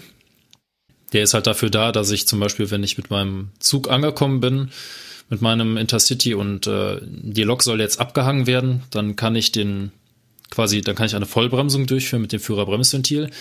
Und dann müsste ich ja eigentlich rückwärts auf den Zug aufdrücken, damit man eben die Kupplung lösen kann. Nur die Lok ist ja nicht blöd. Die Lok sagt, nee, mein lieber Freund, ne? Bei einer Vollbremsung habe ich natürlich auch die Bremse angelegt. Dann ist mit Fahren ist das nicht so toll, ne? Deswegen gibt es diesen Taster Bremse lösen. Damit kann ich also nur die Bremszylinder der Lok entleeren, damit ich halt problemlos nach hinten die Puffer zusammendrücken kann und dann schön entkuppeln kann. Ja, dann eins weiter rechts ist halt... Ja, sind halt im Prinzip die Ansteuerung von den Scheinwerfern, also Aufblenden, Abblenden, Fernlicht und so weiter. Das kann ich halt damit machen. Dann in der Mitte rechts ist halt der Schalter für die Instrumenten- und Signalbeleuchtung, dass ich überhaupt dieses Spitzenlicht habe vorne. Und ganz rechts ist halt der Knopf für die Buchfahrplanleuchte und die Führraumbeleuchtung. Und das war's. Und dann kommen wir zu den letzten Knöpfen, die wir hier noch haben. Die sind unter dem Tisch. Hauptsächlich Klimaanlage eigentlich. Hauptsächlich Klimaanlage. Genau. Und ein ganz wichtiger, den ich bei der 245 vermisse. Ja, das stimmt. Oben links, ne? Oben links. Ein einzelner Schalter direkt zum Hingreifen für die AfB. Ja, dass man sich nicht durch irgendwelche Menüs klicken muss. Das ist schon sehr angenehm. Das ist aber auch eigentlich relativ einmalig. Im Fernverkehr auf jeden Fall. Wir haben sonst immer irgendwas hinten. Beim 401, also ICE 1 ist es hinten, bei der 120er ist es hinten, bei den neuen ICEs ist es auch in Menüs versteckt und hier hat man das griffbereit an der linken Konsole da. Also schon ganz cool. Kann man schnell reagieren, ausschalten, einschalten. Ja. So, und unser Hauptthema dieser Sendung, der Scheibenwischer. Das Thema. Genau.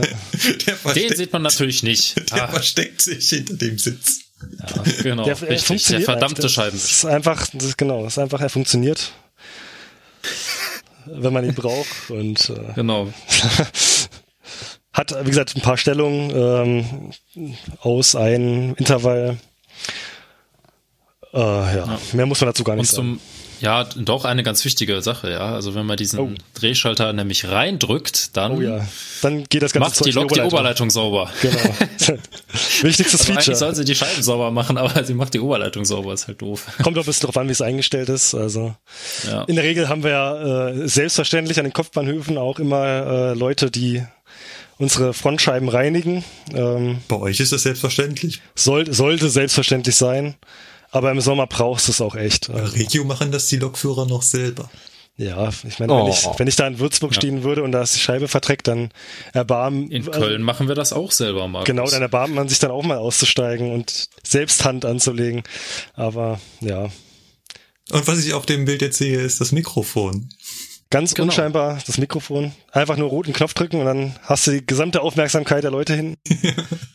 Und da rechts daneben noch vielleicht kurz erwähnt, der Seitenfahrschalter einfach zum Losfahren, während man gerade aus dem Fenster schaut. Ich persönlich bin jemand, der den nicht oder kaum verwendet.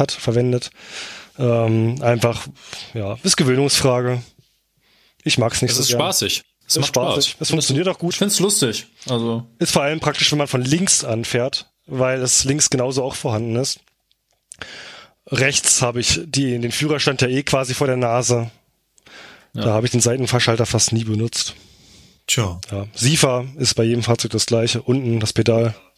Braucht man nicht extra erwähnen. Hightech-Führerstandsstuhl. Makrofon ist auch noch da unten. Ne? Das sieht man jetzt auch nicht. Ja, haben wir auch noch einen Taster. Den sieht man auch nicht. Wer sich jetzt noch fragt, was oben da unter dem Ebola für ein blauer komischer Knopf ist, das ist einfach nur eine Anzeige dafür, dass das Fernlicht an ist. Ne? Genau, da wird man richtig schön geblendet. Ich habe am Anfang auch gedacht, das ist bestimmt so ein ganz, ganz toller Knopf, der zeigt mir bestimmt irgendwas Tolles an. Ja, der leuchtet einfach nur blau, wenn das Fernlicht an ist. Ja, das leuchtet. Wenn man nachts da unterwegs ist und man schaltet das Fernlicht ein, dann, also man kann es nicht vergessen, dass es eingeschaltet ist, sagen wir es mal so. Den konnte man auch nicht reindrücken, gell? Der blieb an, ne? Nein. Nee. Es gibt Fahrzeuge, da kann man das, aber bei der 1er natürlich nicht. Kannst was drüberlegen, aber... Ja. Kaffeebecher draufstellen. Oder so. Sehr zuverlässige Halterung, jawohl. Nicht jede 101 sieht so vom Führerstand aus. Wie ist denn das mit den Fahrzeugen, die ETCS unterstützen? Sieht man da was anderes auf dem Führerstand? Ja. Also wir haben das MFA halt nicht. MFA, modulare Führerraumanzeige. Oder Anzeigegerät. Das in der Mitte mit dem Tacho. Das existiert dann so nicht. Da haben wir dann das übliche MFD, das modulare Führerraum-Display dann für die ETCS-Anzeigen. Es wird ja mit der Lok nicht ETCS gefahren. Dementsprechend ist das ETCS auch nicht aktiv. Aber die haben eben dieses Display. Und das hat eben noch eine Funktion, das haben wir vorher nicht erwähnt. Da kann man auch die entsprechenden Zugdaten drüber eingeben. Ansonsten müsste man bei dem normalen Führerstand die Zugdaten über den Zugdateneinsteller eingeben. Der ist immer im Führerstand 1 drin. Genauso übrigens auch wie diese Schalttafel hinten, da wo man Batterie und so, das ist alles im Führerstand 1. Und so eben auch der Zugdateneinsteller. Und bei diesen ETCS-Loks hat man eben das coole Display. Das sieht dann irgendwie ziemlich modern aus alles, kann aber effektiv auch nicht mehr als das anzeigen, was das MFA auch kann. Und hätte eben quasi dieses ETCS noch mit drauf. Und die Anzeigen, jeder wird bestimmt, kann man ja mal eingeben bei Google 101 Führerstand ETCS oder was, dann sieht man das. Wie bei der 146.2 ist da einfach nur ein Display in der Mitte. Ich würde an der Stelle mich dazu hinreißen lassen, einen Schlussstrich unter die 101 zu ziehen. Habt ihr beide noch was auf dem Herzen, was ihr unbedingt zur 101 sagen wollt? ist an sich ein schönes Fahrzeug. Also ich meine, ich fahre ja jetzt noch nicht so viel, aber ich finde es schön. Also den lässt sich gut fahren, ist eigentlich relativ störungsfrei und wenn der Scheibenwischer funktioniert, dann ist man eigentlich glücklich. Ja, also sehr zuverlässig eigentlich. Kann sein, dass du beim Aufrüsten mal rumzickt oder so, aber dieses Aufrüsten und Abrüsten geht bei der Lok erschreckend schnell. Also wirklich schnell, sehr angenehm, lässt sich sehr, sehr gut handeln, auch beim Rangieren, beim Kuppeln, fährt sich eigentlich ganz gut. Ein paar Ausnahmen gibt's immer, aber im Prinzip ist das eine gute Lok, sehr zuverlässige Lok und es hat ja auch einen Grund, dass die vorrangig im Fernverkehr im Einsatz ist und dass die wirklich Probleme macht, also das ist schon sehr, sehr selten. Genau. Das finde ich ist doch ein schönes Schlusswort. Schluss ist auch ein schönes Stichwort für den Philipp. Der hat nämlich noch Termine und möchte sich gerne aus der Aufnahme verabschieden. Dann sage ich mal Tschüss. Ja, mach's gut. Fertig. Wir hören uns. Ciao, ciao. Ciao. Ciao. Gut, kommen wir zum Spiel. Wir haben immer noch keinen Einspieler. Ja, aber wir sind dran. Wir haben schon und die ersten Entwürfe und wir machen uns schon Gedanken. Da kriegen wir auf jeden Fall was hin. Nichtsdestotrotz sind wir mittlerweile beim Buchstaben D angekommen und D war erstaunlicherweise tatsächlich einfacher als C. Wer mag denn von uns anfangen? Ja gut, ich meine, ich könnte anfangen und quasi dann das Thema 101 wirklich komplett machen. Nee, ich komme auch nochmal mit 101. Ach, du kommst. Ja, dann. Ich habe mir passend zum Hauptthema einen entsprechenden Buchstaben rausgesucht und ich fand das ja.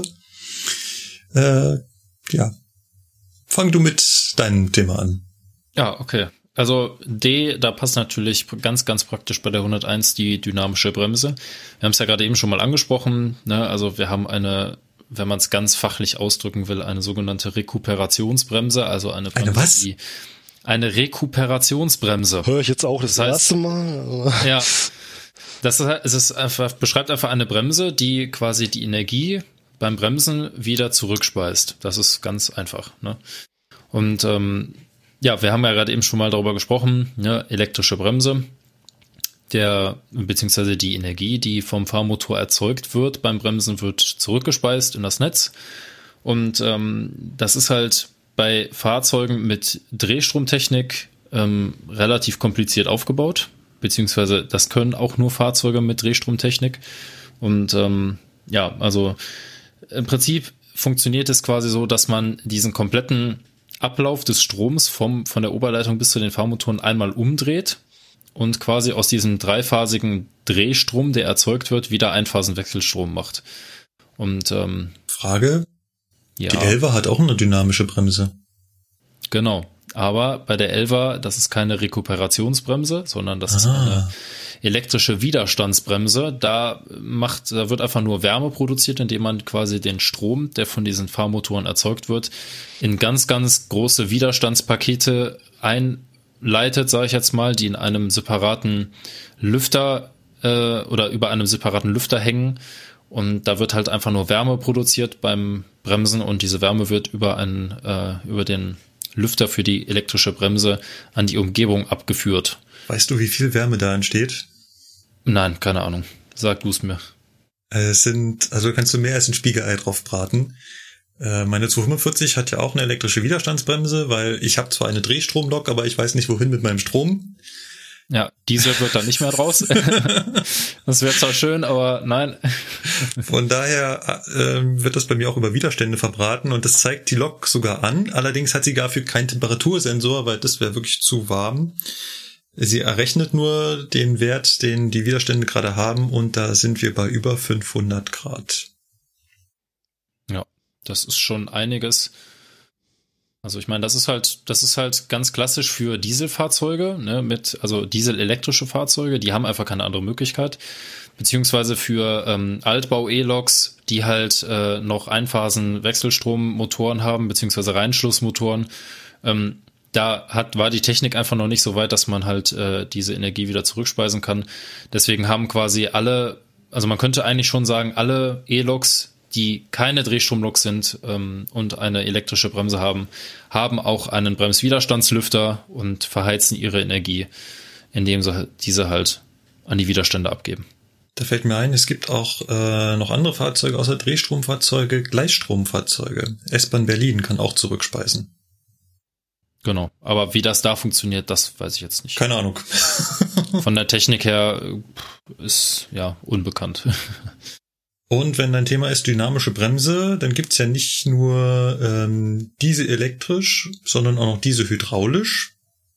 Genau.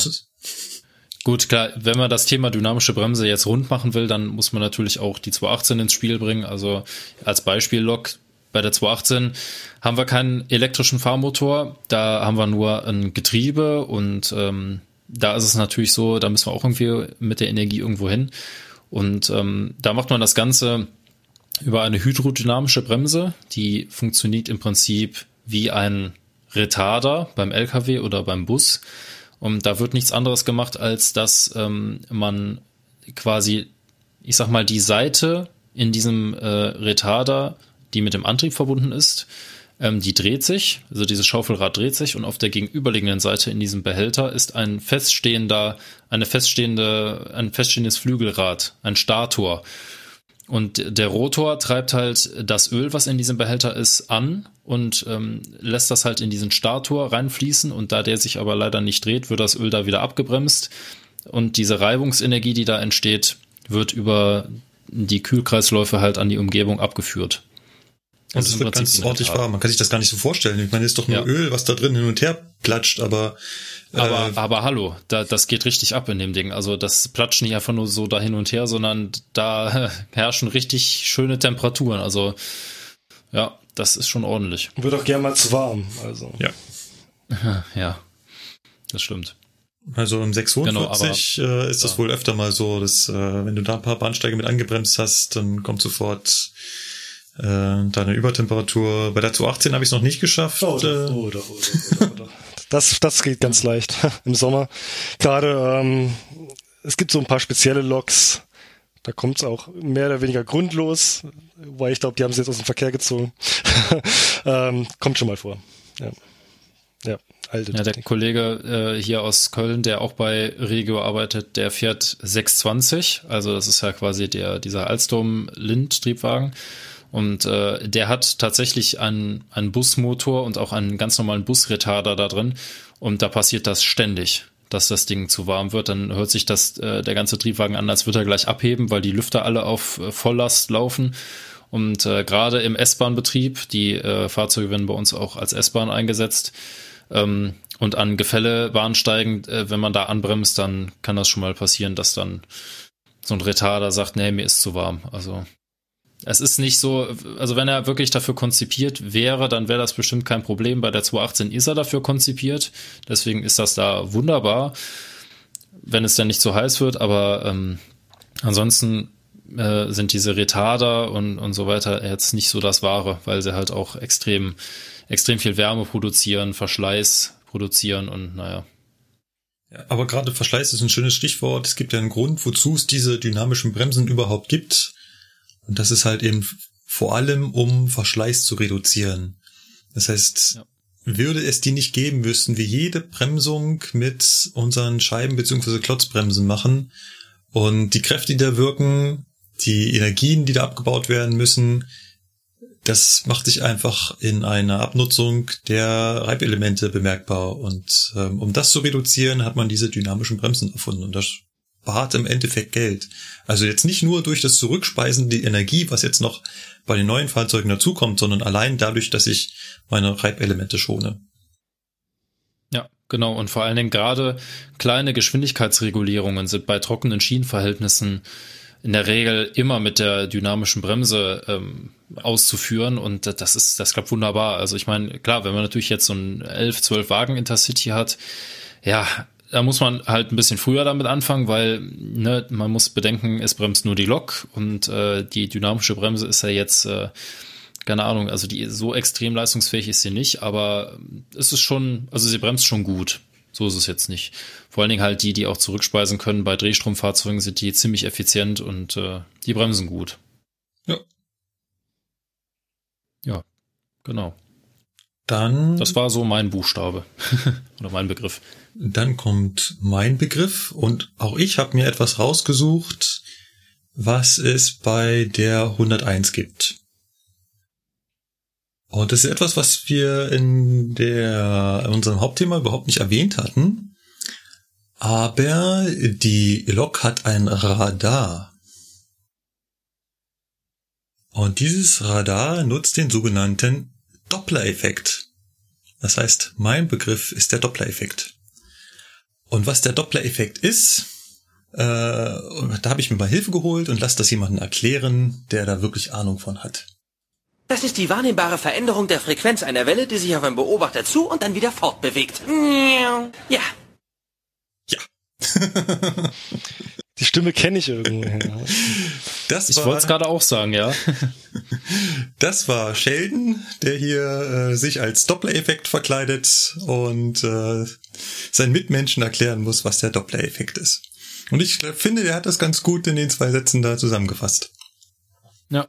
Wir alle kennen den Doppler-Effekt von entweder von Formel-1-Rennen oder von dem Tatütata auf der Straße. Wenn sich die Fahrzeuge auf uns zubewegen, hören sie sich anders an, als wenn sie sich von uns wegbewegen. Und genau in dem Moment, wo sie an uns vorbeifahren, gibt es halt eben das Geräusch, was Sheldon so gerade schön nachgemacht hat. Woher kommt das? Wenn ihr mal nach Doppler-Effekt googelt, gerade in YouTube, kriegt ihr hunderte von Videos davon. Deswegen gehe ich da jetzt nicht ganz so tief hinein. Was da eigentlich einfach nur passiert ist, dass sich die Schallwellen auseinandergerissen werden. Das heißt, ist sich ihr Abstand erhöht, dadurch, dass das Fahrzeug von mir wegfährt.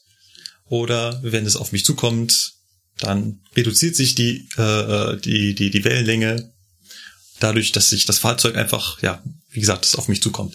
Lässt sich im Podcast etwas schwer erklären, wenn ihr da jetzt keine Ahnung habt, wovon ich gerade geredet habe, beziehungsweise auch die Erklärung von Sheldon nicht verstanden habt, dann schaut mal schnell bei Google nach, beziehungsweise YouTube, da gibt's jede Menge Erklärvideos dazu.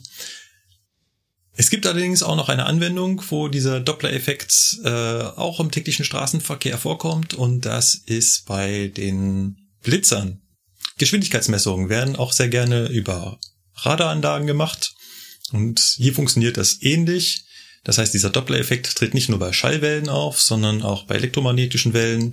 Auch hier habe ich eine Frequenzverschiebung, wenn das Fahrzeug auf mich zukommt, beziehungsweise wenn es von mir wegkommt. Und umso schneller es auf mich zukommt, umso stärker tritt der Effekt auf. Das heißt, umso stärker ist die Frequenzverschiebung und dadurch kann ich die Geschwindigkeit messen. Und genau diese Geschwindigkeitsmessung mit diesem Effekt, das macht auch die E-Lok der Baureihe 101. Die hat also im Unterboden, unten drunter, auch gut sichtbar ein Radar verbaut, was den Doppler-Effekt nutzt und schräg nach unten Radarwellen abstrahlt und sie gleich wieder empfängt und durch die entstehende Frequenzverschiebung misst, wie schnell die Lok sich eigentlich bewegt. Und haben wir vorhin schon den Superschlumpf oder den Superschlupf erwähnt. Das heißt, wenn die Lok mit schwierigen Schienenverhältnissen zu kämpfen hat, dann dreht sie die Radsätze gerne schneller. Es würde ja heißen, dass auf dem Tacho eine höhere Geschwindigkeit angezeigt wird, weil in der Regel erkennen Fahrzeuge, wie schnell sie fahren, einfach anhand ihrer Umdrehungszahl der Radsätze. Wenn die Radsätze sich aber durch den Antrieb schneller drehen, als sie sich eigentlich drehen sollten, dann springt der Tacho nach oben. Bei klassischen Altbaufahrzeugen hat man beim Schleudern auch immer davon gesprochen, Tacho 100, Landschaft 0. Weil wenn sich nur die Radsätze drehen, dann habe ich halt auf dem Tacho einen Ausschlag, aber die Landschaft steht immer noch.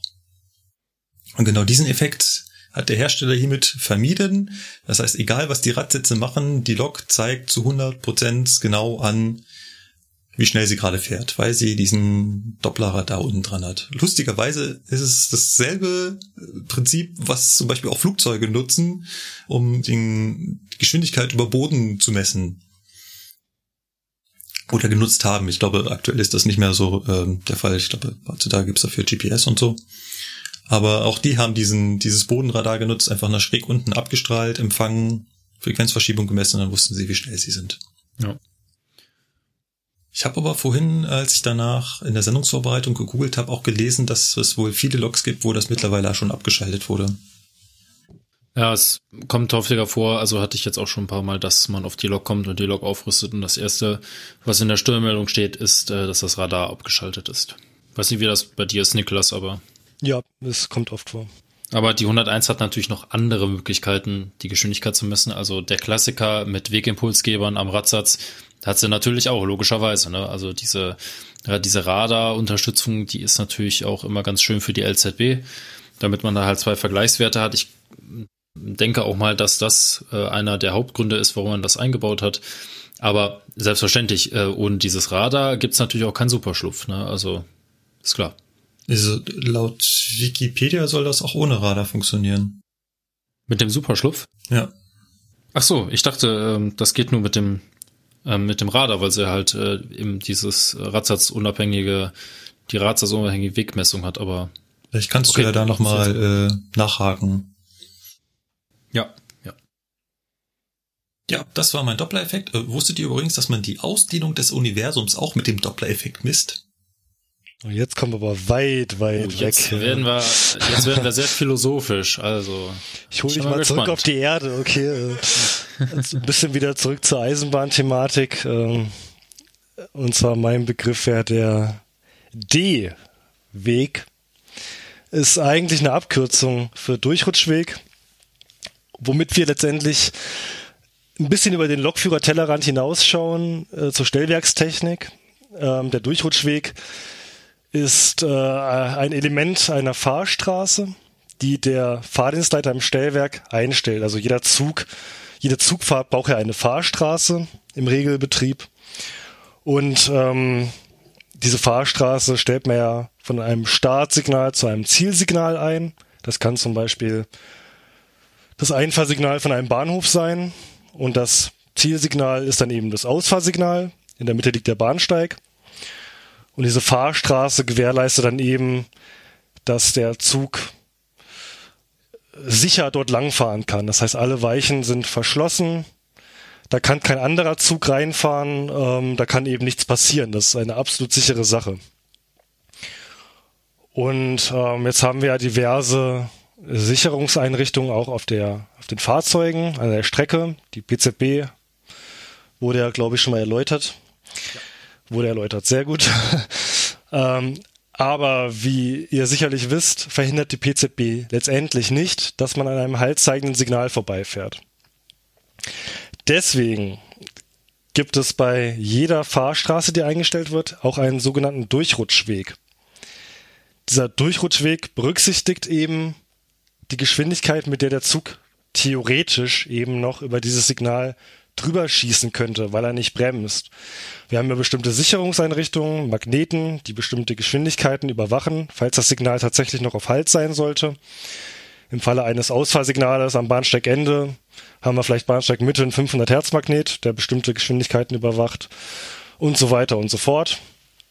Und falls der Lokführer jetzt eben aus welchen Gründen auch immer, weil er nicht aufgepasst hat, weil er nicht gebremst hat, weil er das Signal nicht gesehen hat, über dieses haltzeigende Signal schießen würde, fahren würde, wäre es ja schlecht, wenn jetzt hinter diesem Signal direkt eine Weiche ist, wo meinetwegen anderes Gleis reinfließt, wo einfach ein Zug fahren könnte. Wo ich meinetwegen als Fahrdienstleiter auch eine Fahrstraße von einem anderen Gleis einstellen kann, das auf die freie Strecke geht, das direkt hinter diesem Signal langführt. Jetzt kommt der Zug da über das Signal geschossen, dann gibt es womöglich eine Kollision und das möchte man natürlich möglichst vermeiden. So, und da haben wir diese ganz tolle Fahrstraßenfunktion Durchrutschweg. Da gibt es bei der Fahrstraße quasi so ein verlängertes Element, das die Fahrstraße noch etwas länger macht, über das Signal hinaus, das eben berücksichtigt, dass man da auch drüber fahren könnte über das Signal. Was heißt das konkret? Dass die Fahrstraße dann noch etwas drüber hinausgeht. Ich kann in diesen Durchrutschweg keine anderen Fahrstraßen reinstellen. Das heißt, wenn das jetzt Gleis 1 ist und von Gleis 2 oben möchte ich jetzt aber einen Zug gleichzeitig rausfahren lassen und die Weiche ist direkt hinter dem Signal, dann kann das unter Umständen sein, dass der Durchrutschweg von dem Gleis 1 über diese Weiche hinausgeht und ich von Gleis 2 gar nicht die Möglichkeit habe, eine Fahrstraße einzustellen, die diese Weiche passiert. Da kann ich mich dann ja, totdrücken, es wird nichts passieren. Die Fahrstraße lässt sich nicht einstellen. Der Zug muss erst anhalten und in der Regel gibt es eine festgelegte Zeit. Das sind oftmals 90 Sekunden, kann auch abweichen, bis sich der Durchrutschweg auflöst. Damit stellt man sicher, okay, der Zug hat in dieser Zeit gehalten und kann danach wieder aufgelöst werden. Der Zug steht, das heißt, er kann nicht mehr über das Signal hinausschießen. Und wenn der Durchrutschweg aufgelöst ist, werden die entsprechenden Elemente, wie zum Beispiel diese Weiche von Gleis 2, wieder frei. Und ich kann von Gleis 2 ganz normal eine Fahrstraße wieder einstellen. Es kann auch sein, dass der Durchrutschweg sich mal nicht auflöst, dann muss ich das manuell machen. Da ist es dann aber ganz wichtig, dass ich weiß, der Zug steht auch wirklich, weil es ja fatal wäre, wenn ich jetzt den Durchrutschweg auflöse und einfach davon ausgehe, ja, mein Gott, der Zug wird schon stehen. Ich stelle die Fahrstraße vom Gleis nebenan und nachher steht der Zug nicht, rutscht noch drüber hinaus und dann haben wir wieder diese anfangs erwähnte Kollision. Und das sind solche Sachen, die man eben vermeiden möchte. Dieser Durchrutschweg, den gibt's eigentlich bei allen Signalen. Jetzt haben wir dann noch so ein paar Sachen, wo man eben genau in so einem Fall einfach sagt, ich habe jetzt einen großen Bahnhof mit vielen, vielen Zugfahrten, Rangierfahrten. Und wenn ich jetzt hier eine Einfahrt stelle nach Gleis 1, der Zug möchte nach Gleis 1 fahren, das dauert ja, bis der da erstmal eingefahren ist, dann noch 90 Sekunden, dass der Zug da steht, der Durchrutschweg sich wieder auflöst und in der ganzen Zeit kann ich keinen Zug da rausfahren, das wäre ja blöd.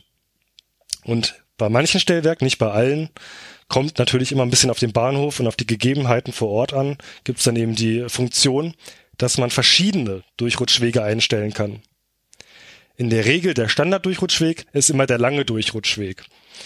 Das heißt, der geht dann oftmals sogar über mehrere Weichen, also richtig schön lang, dass der Zug da mit einer schnellen Geschwindigkeit über das Signal schießen könnte.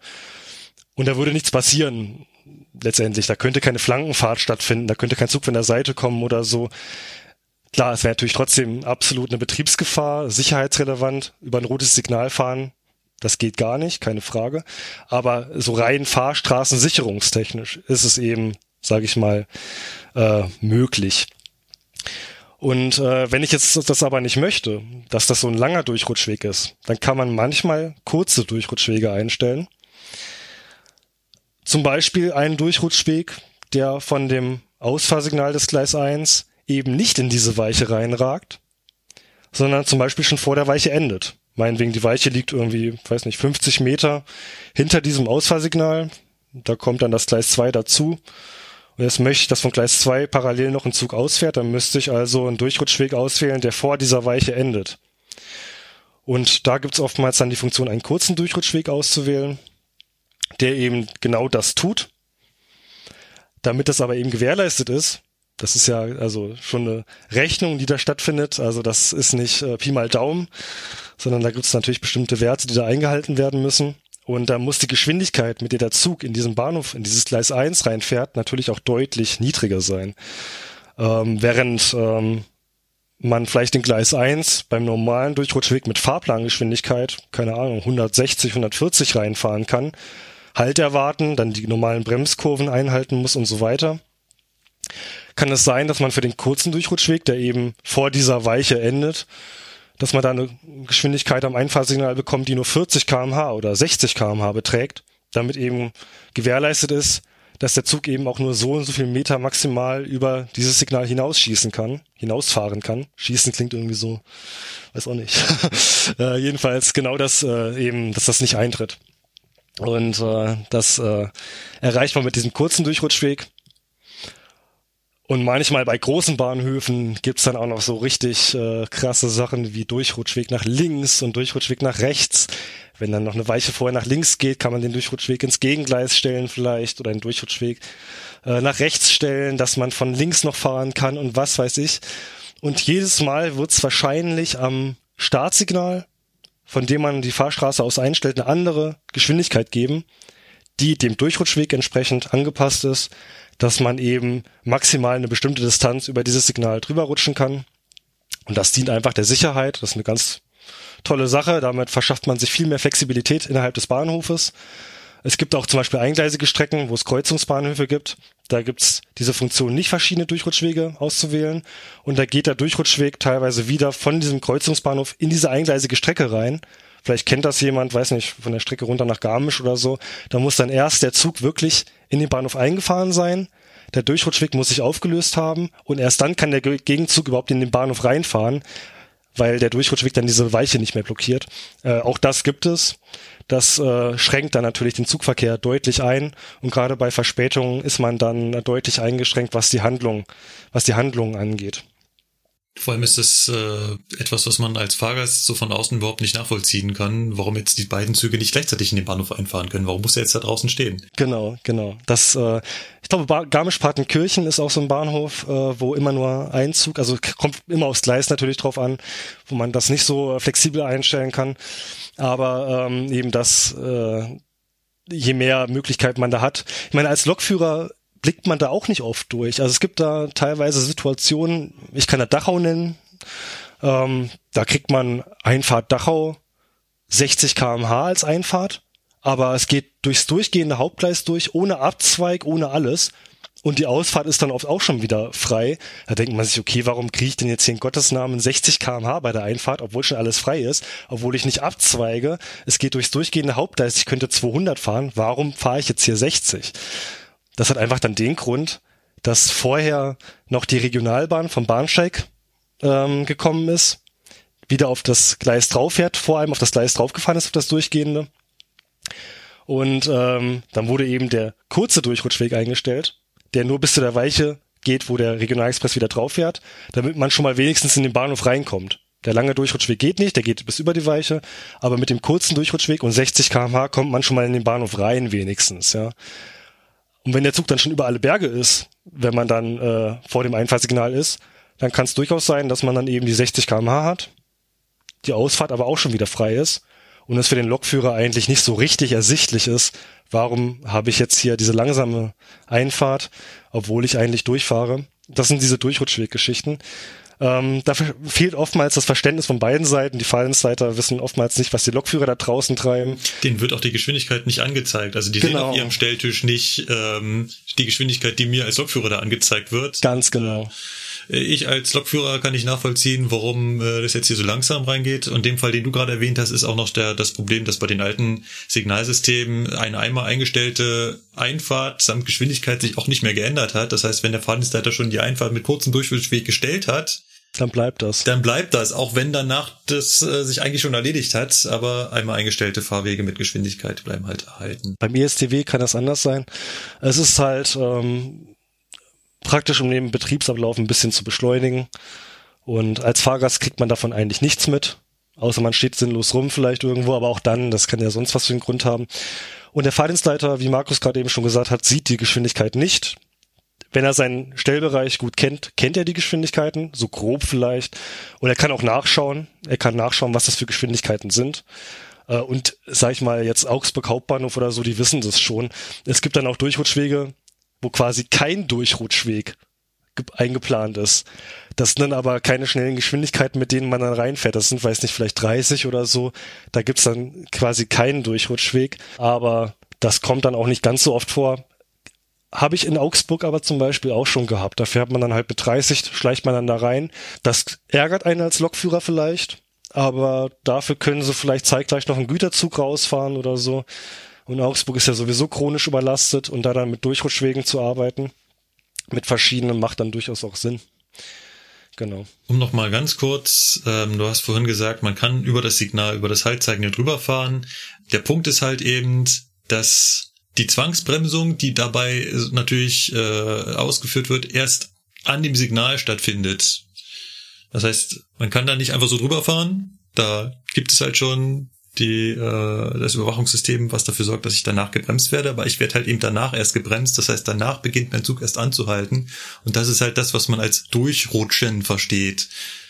Das Rutschen über das Signal. Das Bremsen erst, wenn das Signal bzw. Magneten am Signal mich da zwangsweise anhält. Genau, also es ist relativ wichtig sogar zu erwähnen, falls jetzt jemand erst in diese Folge reinhört und von der PZB keine Ahnung hat, über ein rotes Signal fahren, ohne dass was passiert, das gibt's nicht. Da wird man zwangsgebremst, selbstverständlich, aber man wird eben aus einer bestimmten Geschwindigkeit zwangsgebremst und das Das verhindert jetzt keinen Drüberrutschen. Aber dass man ohne Konsequenzen über ein haltzeigendes Signal fährt, das ist klar, das sollte jedem klar sein, das kann nicht passieren. Das war unser Spiel für diese Sendung. Das war Buchstabe D. Das nächste Mal sind wir beim Buchstaben E. Das heißt, ihr könnt ja schon mal überlegen, was werden sie wohl bei E erklären? Die elektrische Bremse.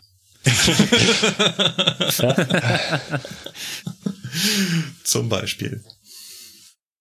Ja, dann unsere nächste Kategorie ist die Presseecke. Und da unsere letzte Sendung gerade mal 2,5 Wochen her ist, haben wir tatsächlich einen Artikel rausgesucht.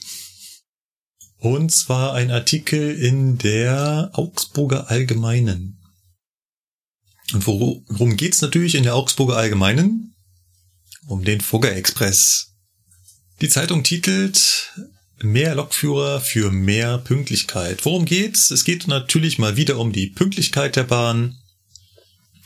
Im vergangenen Jahr hat der Fugger Express 91% Pünktlichkeit erreicht, sagt Frau Bärbel Fuchs. Bärbel Fuchs ist eine Geschäftsführerin von DB Regio Allgäu Schwaben. Angepeilt sind allerdings 95%, das heißt, da fehlt noch ein bisschen was. Und jetzt gibt's einige Maßnahmen, die die Bahn ergreifen möchte, beziehungsweise schon ergriffen hat, um das zu verbessern. Und zwar setzt die Bahn seit Anfang April in den Hauptverkehrszeiten mehr Lokführer ein, um Verzögerungen zu vermeiden. Das Problem ist, Doppelpunkt, kommt ein Zug schon mit Verzögerungen in München an, wo die Züge wenden, ließ sich die Verspätung bisher kaum ausbügeln, denn die Wendezeiten sind knapp kalkuliert. Jetzt könnte man sich fragen, warum sind die so knapp kalkuliert? Der Fahrplan ist halt vom Besteller vorgesehen. Das ist bei uns die Bayerische Eisenbahngesellschaft, die erstellt quasi einen Fahrplan, sagt, wie welche Züge wo fahren sollen. Und wir als Eisenbahn sind quasi nur noch die Erfüller, die das abfahren. Da ist quasi diese enge Wende vorgesehen. Die Alternative wäre, dass man da eine überschlagende Wende macht. Eine überschlagende Wende würde heißen, dass ein anderer Zug schon bereitsteht und die nächste Folgeleistung fährt und der ankommende Zug dann quasi eine Zugleistung überspringt. Das ist aber extrem teuer, weil dann quasi da ein Zug unnütz rumsteht. Aber man muss ja nicht den ganzen Zug da unnütz rumstehen lassen. Jetzt hat man sich überlegt, es reicht doch, wenn man den Lokführer unnütz rumstehen lässt. Und zwar, bisher musste der Lokführer bei einem aus mehreren Triebwagen zusammengekuppelten Zug mehrere 100 Meter laufen, um zum Führerstand am anderen Ende zu kommen. Jetzt steht bei der Verbindung an der Hauptverkehrszeit schon ein anderer Lokführer am Bahnsteig bereit, der den Zug sofort wieder startet und so Verspätung zumindest teilweise aufholen kann. Ich kann mir irgendwie vorstellen, dass das als Außenstehender irgendwie komisch klingt, dass wir jetzt für 140 Meter, wie der Zug so lang ist, oder vielleicht 210 Meter, da extra Personal hinstellen müssen.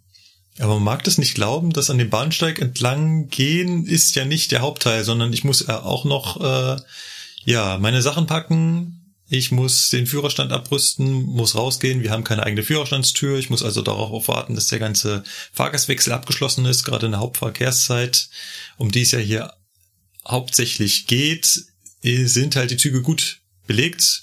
Und dann muss man halt stellenweise auch schon auf die Fahrgäste warten. Das heißt, es geht hier nicht nur um die Wegezeit, um 240 Meter zu laufen. Bis zu der Stelle macht der Artikel auch noch Sinn. Allerdings die nächste Maßnahme, da habe ich doch schon so ein bisschen Stirnrunzeln bekommen. Ich lese das mal vor und mal gucken, ob sich meine beiden Mitpodcaster sich was darunter vorstellen kann. Auch beim Zusammenkuppeln werden wir schneller, kündigt Fuchs an. Triebwagen aus Donauwörth und Dinkelscherben werden in Augsburg zu einem Zug Richtung München zusammengehängt. Das geht aufgrund von Automatikkupplungen zwar relativ schnell, aber, und jetzt kommt's, die Elektronik muss diesen Schritt immer an die Fahrdienstleitung melden. Ah, ja. Mhm. Echt? Jetzt neu. Also der Fahrzeuger kriegt auf seinem Stelltisch so eine Lampe angezeigt. Ja, es wurde erfolgreich gekuppelt. Ja, schön. Nein. Naja, das ist irgendwie ein bisschen Blödsinn. Das hat ein Verantwortlicher, hat das so erklärt oder? Ja, das ist eine gute Frage, wo die das herhaben. Ob die eine Pressemitteilung abgetippt haben oder ob die Frau Fuchs das so erklärt hat. Also ich werde daraus nicht, also es gibt keine Funktion, die das Kuppeln eines Zuges an den Fahrdienstleiter meldet. Aber warum kommen die auch auf die Idee, dass es jetzt schneller geht als vorher? Ich kann mir vorstellen, was sie damit meinen. Ich bin mir allerdings nicht ganz sicher. Ich glaube, was sie meinen und was sich gerade geändert hat, ist die Versorgung mit den Zugnummern. Jeder Zug hat ja seine eigene Zugnummer. Nicht nur für den Fahrplan, sondern auch für das Zugfunkgerät. Da muss man ja mit der entsprechenden Zugnummer eingebucht sein, damit man vom Fahrdienstleiter erreicht werden kann. Wenn jetzt zwei Züge zum einen zusammengekuppelt werden, dann ist es so, dass einer der beiden Züge seine Zugnummer abgibt an den Zug, der weiterfährt, und die andere Zugnummer endet dort. Nun war es in der Vergangenheit so, dass die Zugnummer des zweiten Zugteils weitergefahren ist. Was dazu führte, dass der Zug, der schon da stand, der erste Zugteil mit seiner ankommenden Zugnummer, die Zugnummer weggeschmissen hat und sich neu ummelden musste.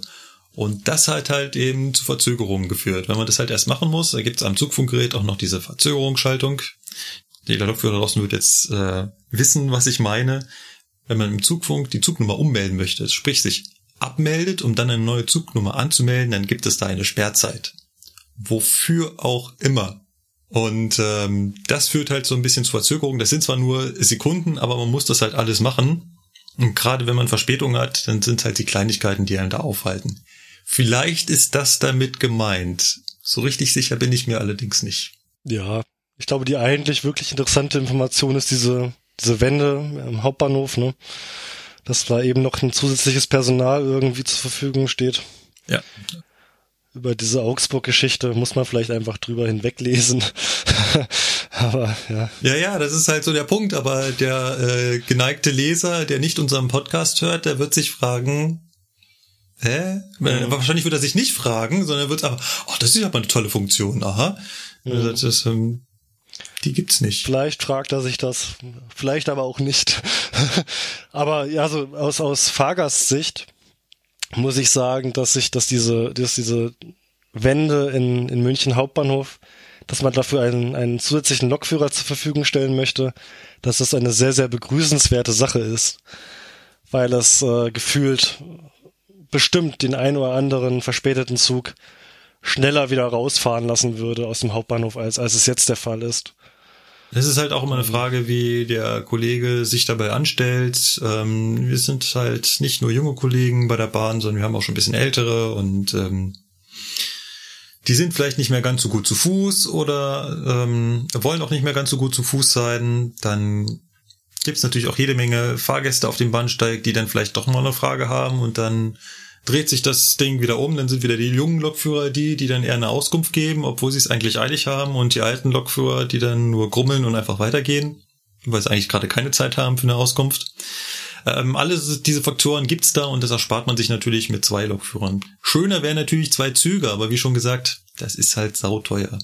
Du brauchst ja nicht nur zwei Züge, du brauchst auch zwei Gleise und schon jetzt ächzt der Hauptbahnhof in der Hauptverkehrszeit. Da gab es irgendwann mal einen Artikel, dass der Münchner Hauptbahnhof an der Belastungsgrenze ist und keine weiteren Züge mehr aufnehmen kann. Ja, kurze Standzeiten kosten weniger, das ist verständlich. Allerdings aus Lokführersicht kann ich jeden verstehen, der da kein Fan von ist, von diesen kurzen Wendezeiten, gerade wenn man dann eben dann auch noch selber wenden muss. Also. Nun gut, das war's eigentlich schon. Der Artikel geht noch etwas weiter und erzählt noch, dass auch der Fugger Express ausgeschrieben wird. 2021 ist es soweit. Ja, wir zittern alle, ob wir ihn kriegen, weil wenn nicht, wird es ein herber Schlag für die Bahn. Dann können wir Regio in Augsburg eigentlich zumachen, wenn wir das nicht kriegen. Und ich muss mir dann irgendwie was Neues suchen. Vielleicht Podcaster? Kann man das hauptberuflich machen, oder? Es soll Leute geben, die Podcaster hauptberuflich machen, ja. Es gibt ja auch YouTube-Blogger und so, also. Ja. Musste nur Werbung irgendwie mit reinbauen. Sponsoren finden oder so. Genau. Ja, das war unsere kleine Presseecke heute. Beim nächsten Mal vielleicht wieder etwas länger. Aber heute war einfach, beziehungsweise die letzten 2 Wochen war einfach nicht so viel los. Mehr los war beim Feedback. Allerdings sehr einseitig. Wir haben gar kein Feedback auf YouTube bekommen.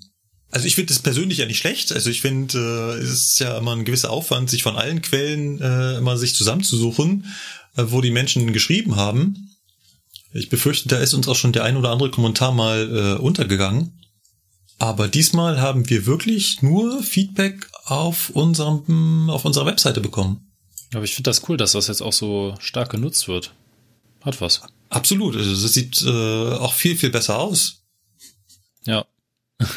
Ich wollte noch ganz kurz was zu Twitter sagen. Auch in Twitter gab es Lobbekundungen und auch einige, Max @derfilmer hat getwittert: Ich habe alle Folgen von Die Zugfunke angehört und alle anderen Podcasts sind im Vergleich stinklangweilig. Hm. Da wollen wir doch gar nicht diskutieren, oder? Ne, das hört sich gut an. Gut. Kommen wir zur Webseite. Es sind sage und schreibe 19 Kommentare. Okay, 1, 2 erzählt auch meine Antworten mit. Also 2, 3 abziehen, aber das ging schon ganz gut zu. Und es sind vor allem nicht so eine kurzen, sondern das sind auch jeweils richtig, richtig lange ausformulierte. Da machen sich die Leute wirklich darüber Gedanken, was wir hier erzählen.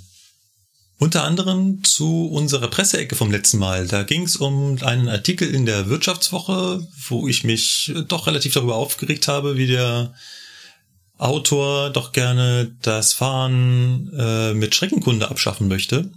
Dagegen hat der Kommentator hier nichts gehabt, aber er ist darauf eingegangen, dass die Bahn doch ja technisch rückständig ist.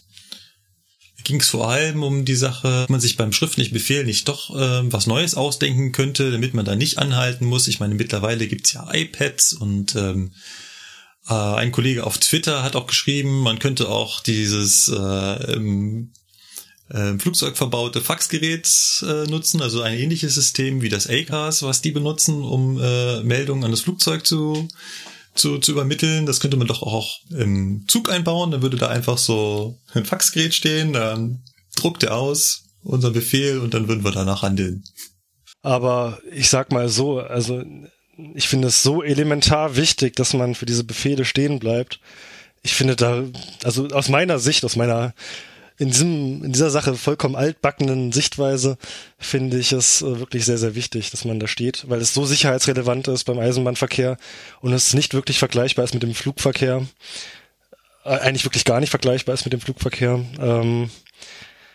dass man das während der Fahrt irgendwie empfängt. Das wäre vielleicht eine Alternative, wenn man da zu zweit hocken würde, einer, der das Faxgerät bedient, oder das iPad, aber ich weiß es nicht, also. Ich finde es so, wie es jetzt ist, ziemlich gut, ziemlich sicher und wir wollen nun mal sicher fahren oder seht ihr das anders? Nee, ich sehe das ähnlich, aber ich wollte vor allem auch auf den Punkt hinaus, also ich habe dieses Jahr noch gar keinen Befehl geschrieben. Okay.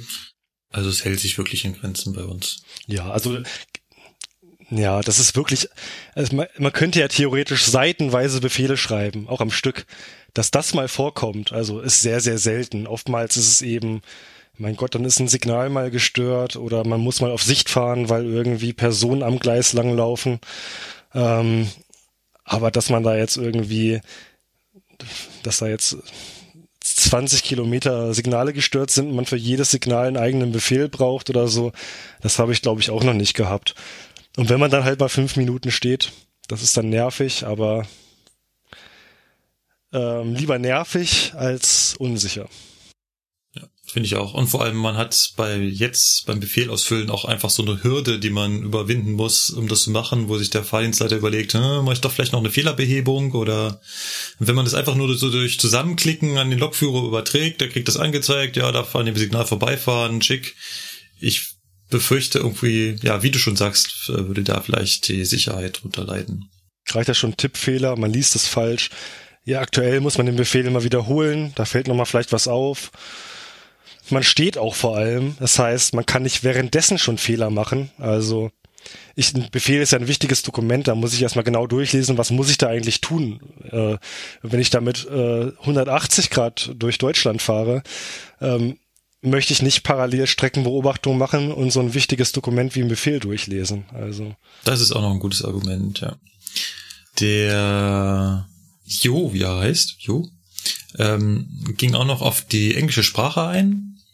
Wir hatten ja in der letzten Folge das Thema, ob wir nicht Englisch als Betriebssprache bei der Eisenbahn einführen wollen. Ich habe dann, also er hat gesagt, das ist natürlich nichts, was von heute auf morgen kommt, aber zum Beispiel auf den Hauptrouten könnte man sich das schon gut vorstellen, wenn so ein Zug von Mailand durch den Gotthardtunnel nach Basel und Frankreich fährt, wäre es halt eine tolle Option, wenn der Funk durchgehend in Englisch wäre und man da nicht das Problem der Sprache hat. Und da habe ich ihm dann drauf geantwortet, und das ist auch so meine Meinung, dass es zwar ein schöner Wunsch ist, aber da gibt es auch noch ganz, ganz viele andere Probleme, die da einhergehen. Es ist ja nicht nur die Sprache, sondern es sind auch die unterschiedlichen Regelungen in jedem Land. Jedes Eisenbahnland hat ja seine eigenen Eisenbahnregelungen und unterschiedlichen Signalen. Auch diese muss ich alle können, auch auf diese muss ich alle geschult werden. Ich muss auch Überwachungsunterrichte in allen Ländern immer machen. Das heißt, unsere deutschen Lokführer, die nach Frankreich fahren, die müssen sowohl in Deutschland als auch in Frankreich ihren Unterrichte und ihre Überwachungsfahrten machen. Sie müssen sie in Frankreich dann natürlich auch in Französisch machen. In Frankreich sind natürlich auch alle betrieblichen Unterlagen in Französisch und bei uns natürlich auch alle betrieblichen Unterlagen in Deutsch. Also der Fahrplan, ja. Die La. Es rührt einfach, dieser Wunsch rührt ja ein bisschen aus dem Luftverkehr, kam ja letztes Mal auch so durch, glaube ich. Ne? Man darf auch nicht vergessen, dass im Luftverkehr ist es so, dass auch in Frankreich und in Spanien wird ja auch die Landessprache gesprochen im Funkverkehr. Nur von außerhalb kommende reden ja auch Englisch. Und wenn jetzt jemand nach Frankreich fährt, dass da jemand Französisch können muss, der nach Frankreich fährt, wird nie ausbleiben, weil man muss sich ja irgendwie verständigen können auch vor Ort und so weiter und so fort. Das heißt, man müsste dann Deutsch, Englisch und Französisch sprechen können. Ich glaube, wenn es nur um 2 Länder geht, ist das eigentlich die Regelung so wie bisher schon vernünftig. Mir würde jetzt kein konkretes Beispiel einfallen, wo Englisch als Basic-Sprache sozusagen sinnvoll wäre, wohingegen man ja bei dem Zugbeeinflussungssystem sagen muss, dass ETCS von den Begrifflichkeiten und so her ja schon standardisiert ist und auch Englisch ist. Dieses Start-off-Mission und solche Geschichten, ja, das ist ja schon eingeenglischt alles, weil es halt einheitlich sein soll in Europa. Ist halt eine schöne Vision, also klar, wäre schon toll, aber ich würde die Behauptung aufstellen, bevor Englisch als Betriebssprache bei der Eisenbahn eingeführt wird, haben wir die Lokführer abgeschafft und die Züge fahren automatisch. Das wird eher passieren. Was zeichnest du denn für Szenarien hier ab? Glaubst du wohl nicht. Dann hat uns der Andi geschrieben und der fragt nochmal zum Thema Musik hören im Führerstand. Er meint, er sehe auf Fahrten im Agilis zwischen Donauwörth und Ingolstadt immer wieder Lokführer mit Kopfhörer im Ohr, was für ihn auch kein Sicherheitsrisiko darstellt, wenn man das mit der Lautstärke nicht übertreibt. Er fragt sich, ob private EVUs da andere Regeln setzen können als die Deutsche Bahn und wer denn eigentlich das kontrolliert, die Einhaltung solcher Vorschriften. Ja, es gibt Bereiche, in denen private EVUs auch eigene Regelungen aufstellen können.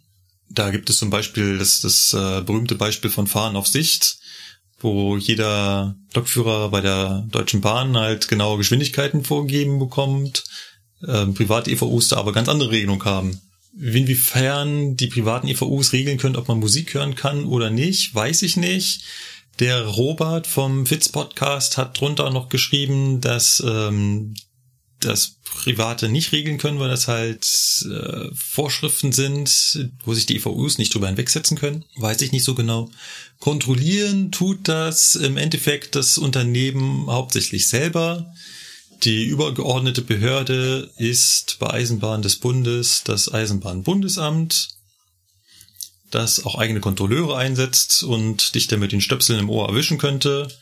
Und er hat hier noch die Bundespolizei angesprochen und die Bundespolizei, die kommt dann erst zum Einsatz, wenn da irgendwelche Gewaltmaßnahmen durchgesetzt werden müssen und ein Lokführer vom Führerstand entfernt werden muss.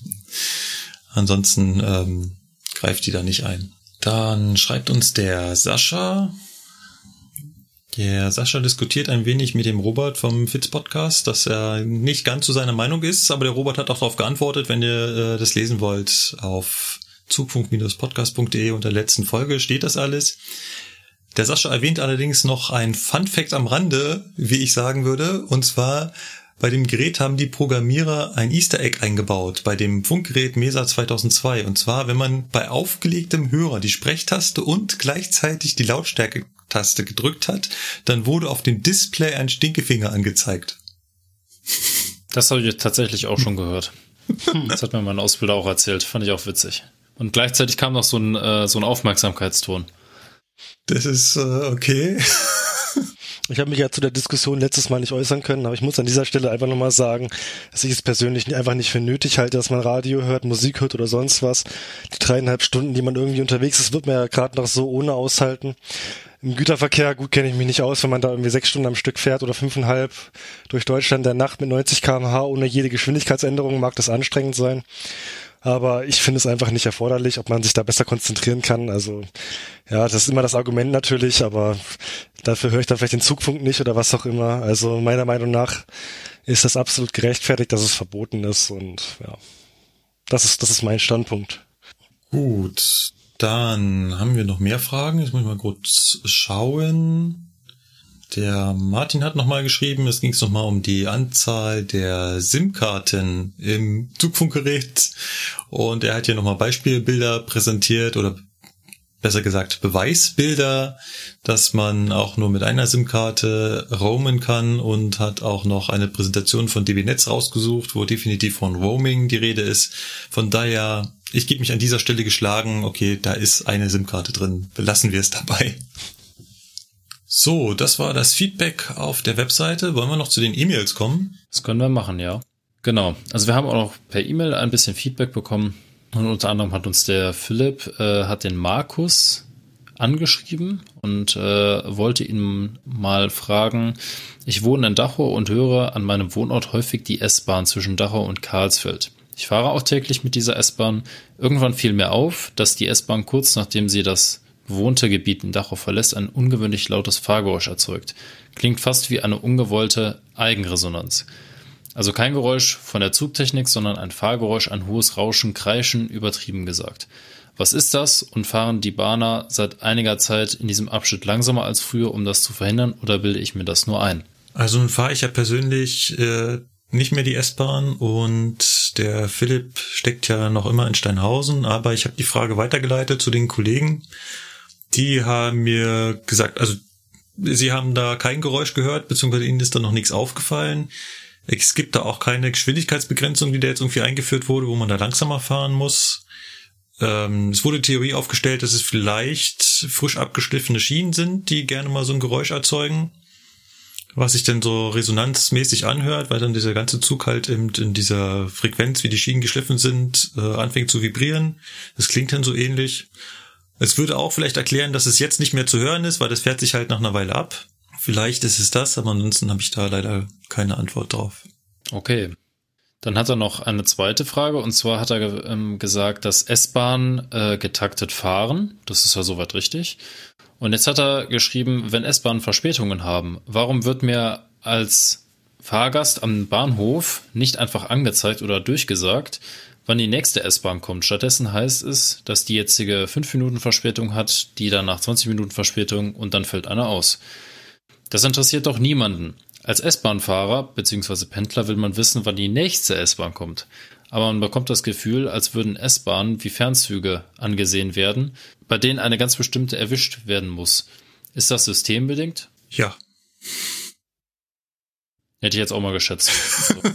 Ja, ist ja klar, ne? Also da steckt hauptsächlich das gleiche System hinter, wie die Ansagen funktionieren und wie die Verspätungen angezeigt werden. Das ist oft nicht so richtig passend für ein S-Bahn-System. Das finde ich auch.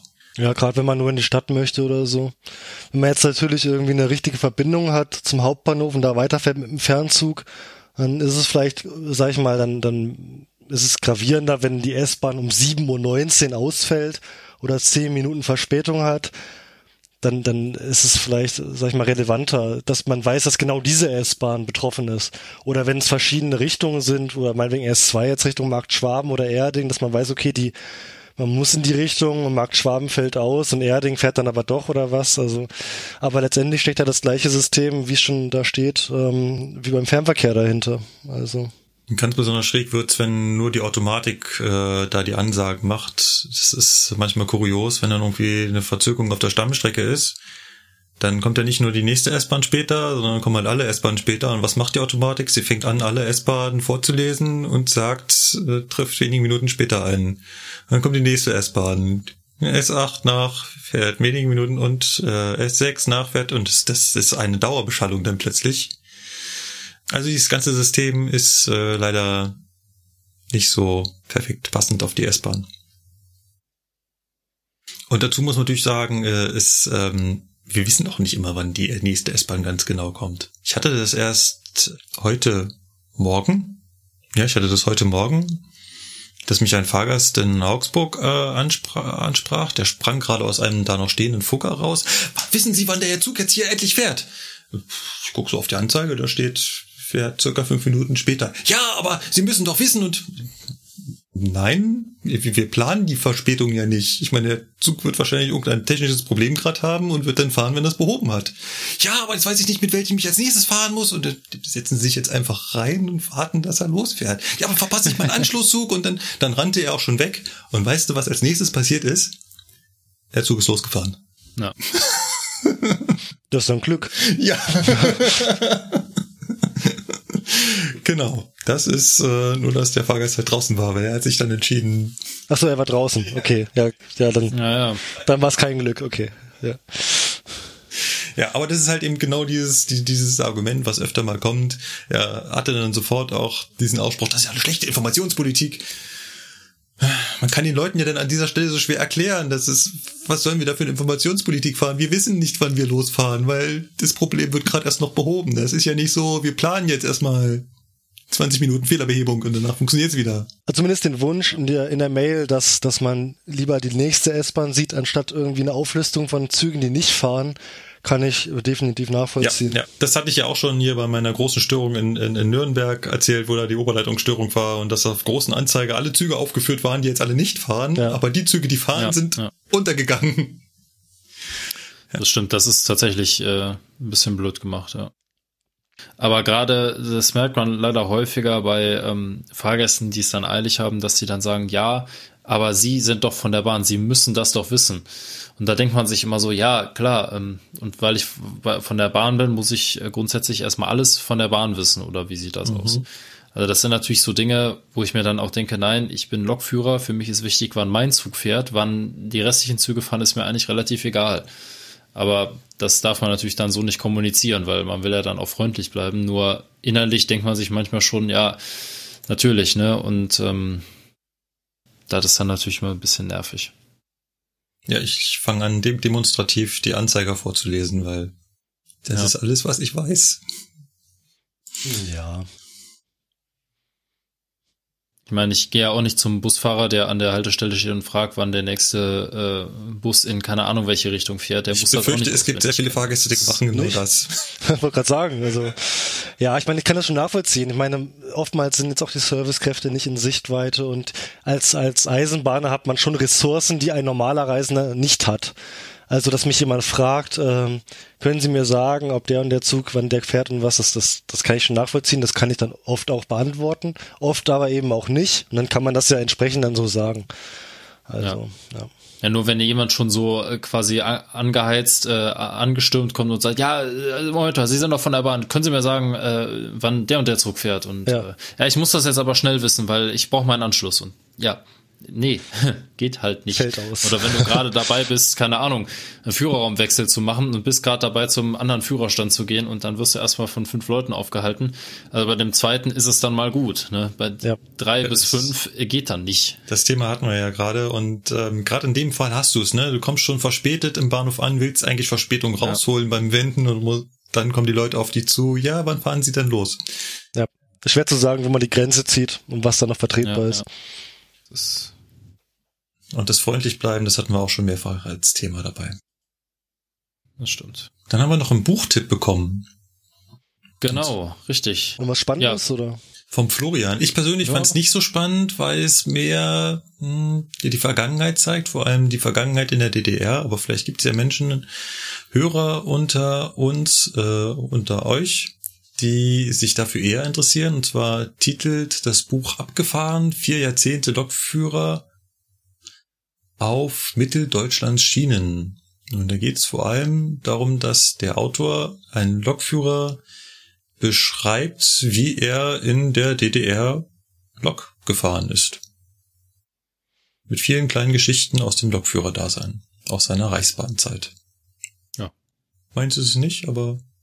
Ja, meins wärst du so direkt jetzt auch nicht, was ist ein bisschen weit weg von dem, was wir jetzt so machen. Aber für viele ist es bestimmt schön, in der zu schwelgen oder so. Ja, also ich meine, klar, wenn man das erlebt hat, ist das bestimmt schön, aber ich meine, ich bin jetzt auch ja nicht so der Eisenbahn-Romantiker, deswegen ja, ich finde die Eisenbahn so, wie sie jetzt ist, cool, aber ja. Ja, so schaut's aus. Deswegen, also ich denke mal, das gilt für uns alle. Wir finden ja die Eisenbahn, wie sie jetzt ist, gerade ganz, ganz cool, aber so, was jetzt so vor 100 Jahren war, ja, okay, ist schön, aber... Ist jetzt nicht so meine Abendlektüre, wenn ich ehrlich bin. Ja. Aber du, ne, ist klar.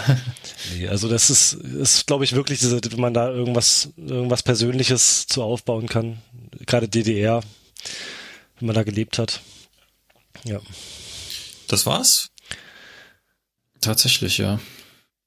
Wir sind auch schon ganz schön lange dran. Diesmal haben wir die 3 Stunden definitiv überschritten. Ich habe mich ja das letzte Mal verabschiedet mit nach über 3 Stunden Podcast und nach dem Schneiden sind dann nur 2 Stunden 59 oder so. Ich wollte gerade sagen, es wird bestimmt die Hälfte noch weggeschnitten, oder? Ja, ist jetzt noch unser Vorgespräch mit drauf und so. Zwischendurch haben wir mal eine Pause gemacht. Das kommt auch noch raus und Aber war lang genug. Wir haben uns jede Menge über die 101 unterhalten. Sind auch viele Fakten drin. Gibt noch viel mehr über die Lok zu erzählen. Ganz viele Sachen, die wir jetzt nicht erzählt haben, mit elektrischer, pneumatischer Bremssteuerung und all so ein Scheiß, was da noch drin ist. Wie gesagt, die Lokausbildung geht auch länger als 3 Stunden Podcast. So als kurze Einführung reicht's ja. Genau. Wer mehr wissen will, es gibt da draußen noch jede Menge Quellen. Es gibt sogar ganze Webseiten über die 101. Von daher könnt ihr euch da noch informieren. Wir packen wieder ganz viel in die Shownotes. Und wenn euch beiden jetzt nichts einfällt, würde ich vorschlagen, wir verabschieden uns. Ja, würde ich auch sagen. Also mir fällt jetzt so spontan nichts mehr ein. Dann bis zum nächsten Mal. Bis dann. Tschüss. Macht's gut.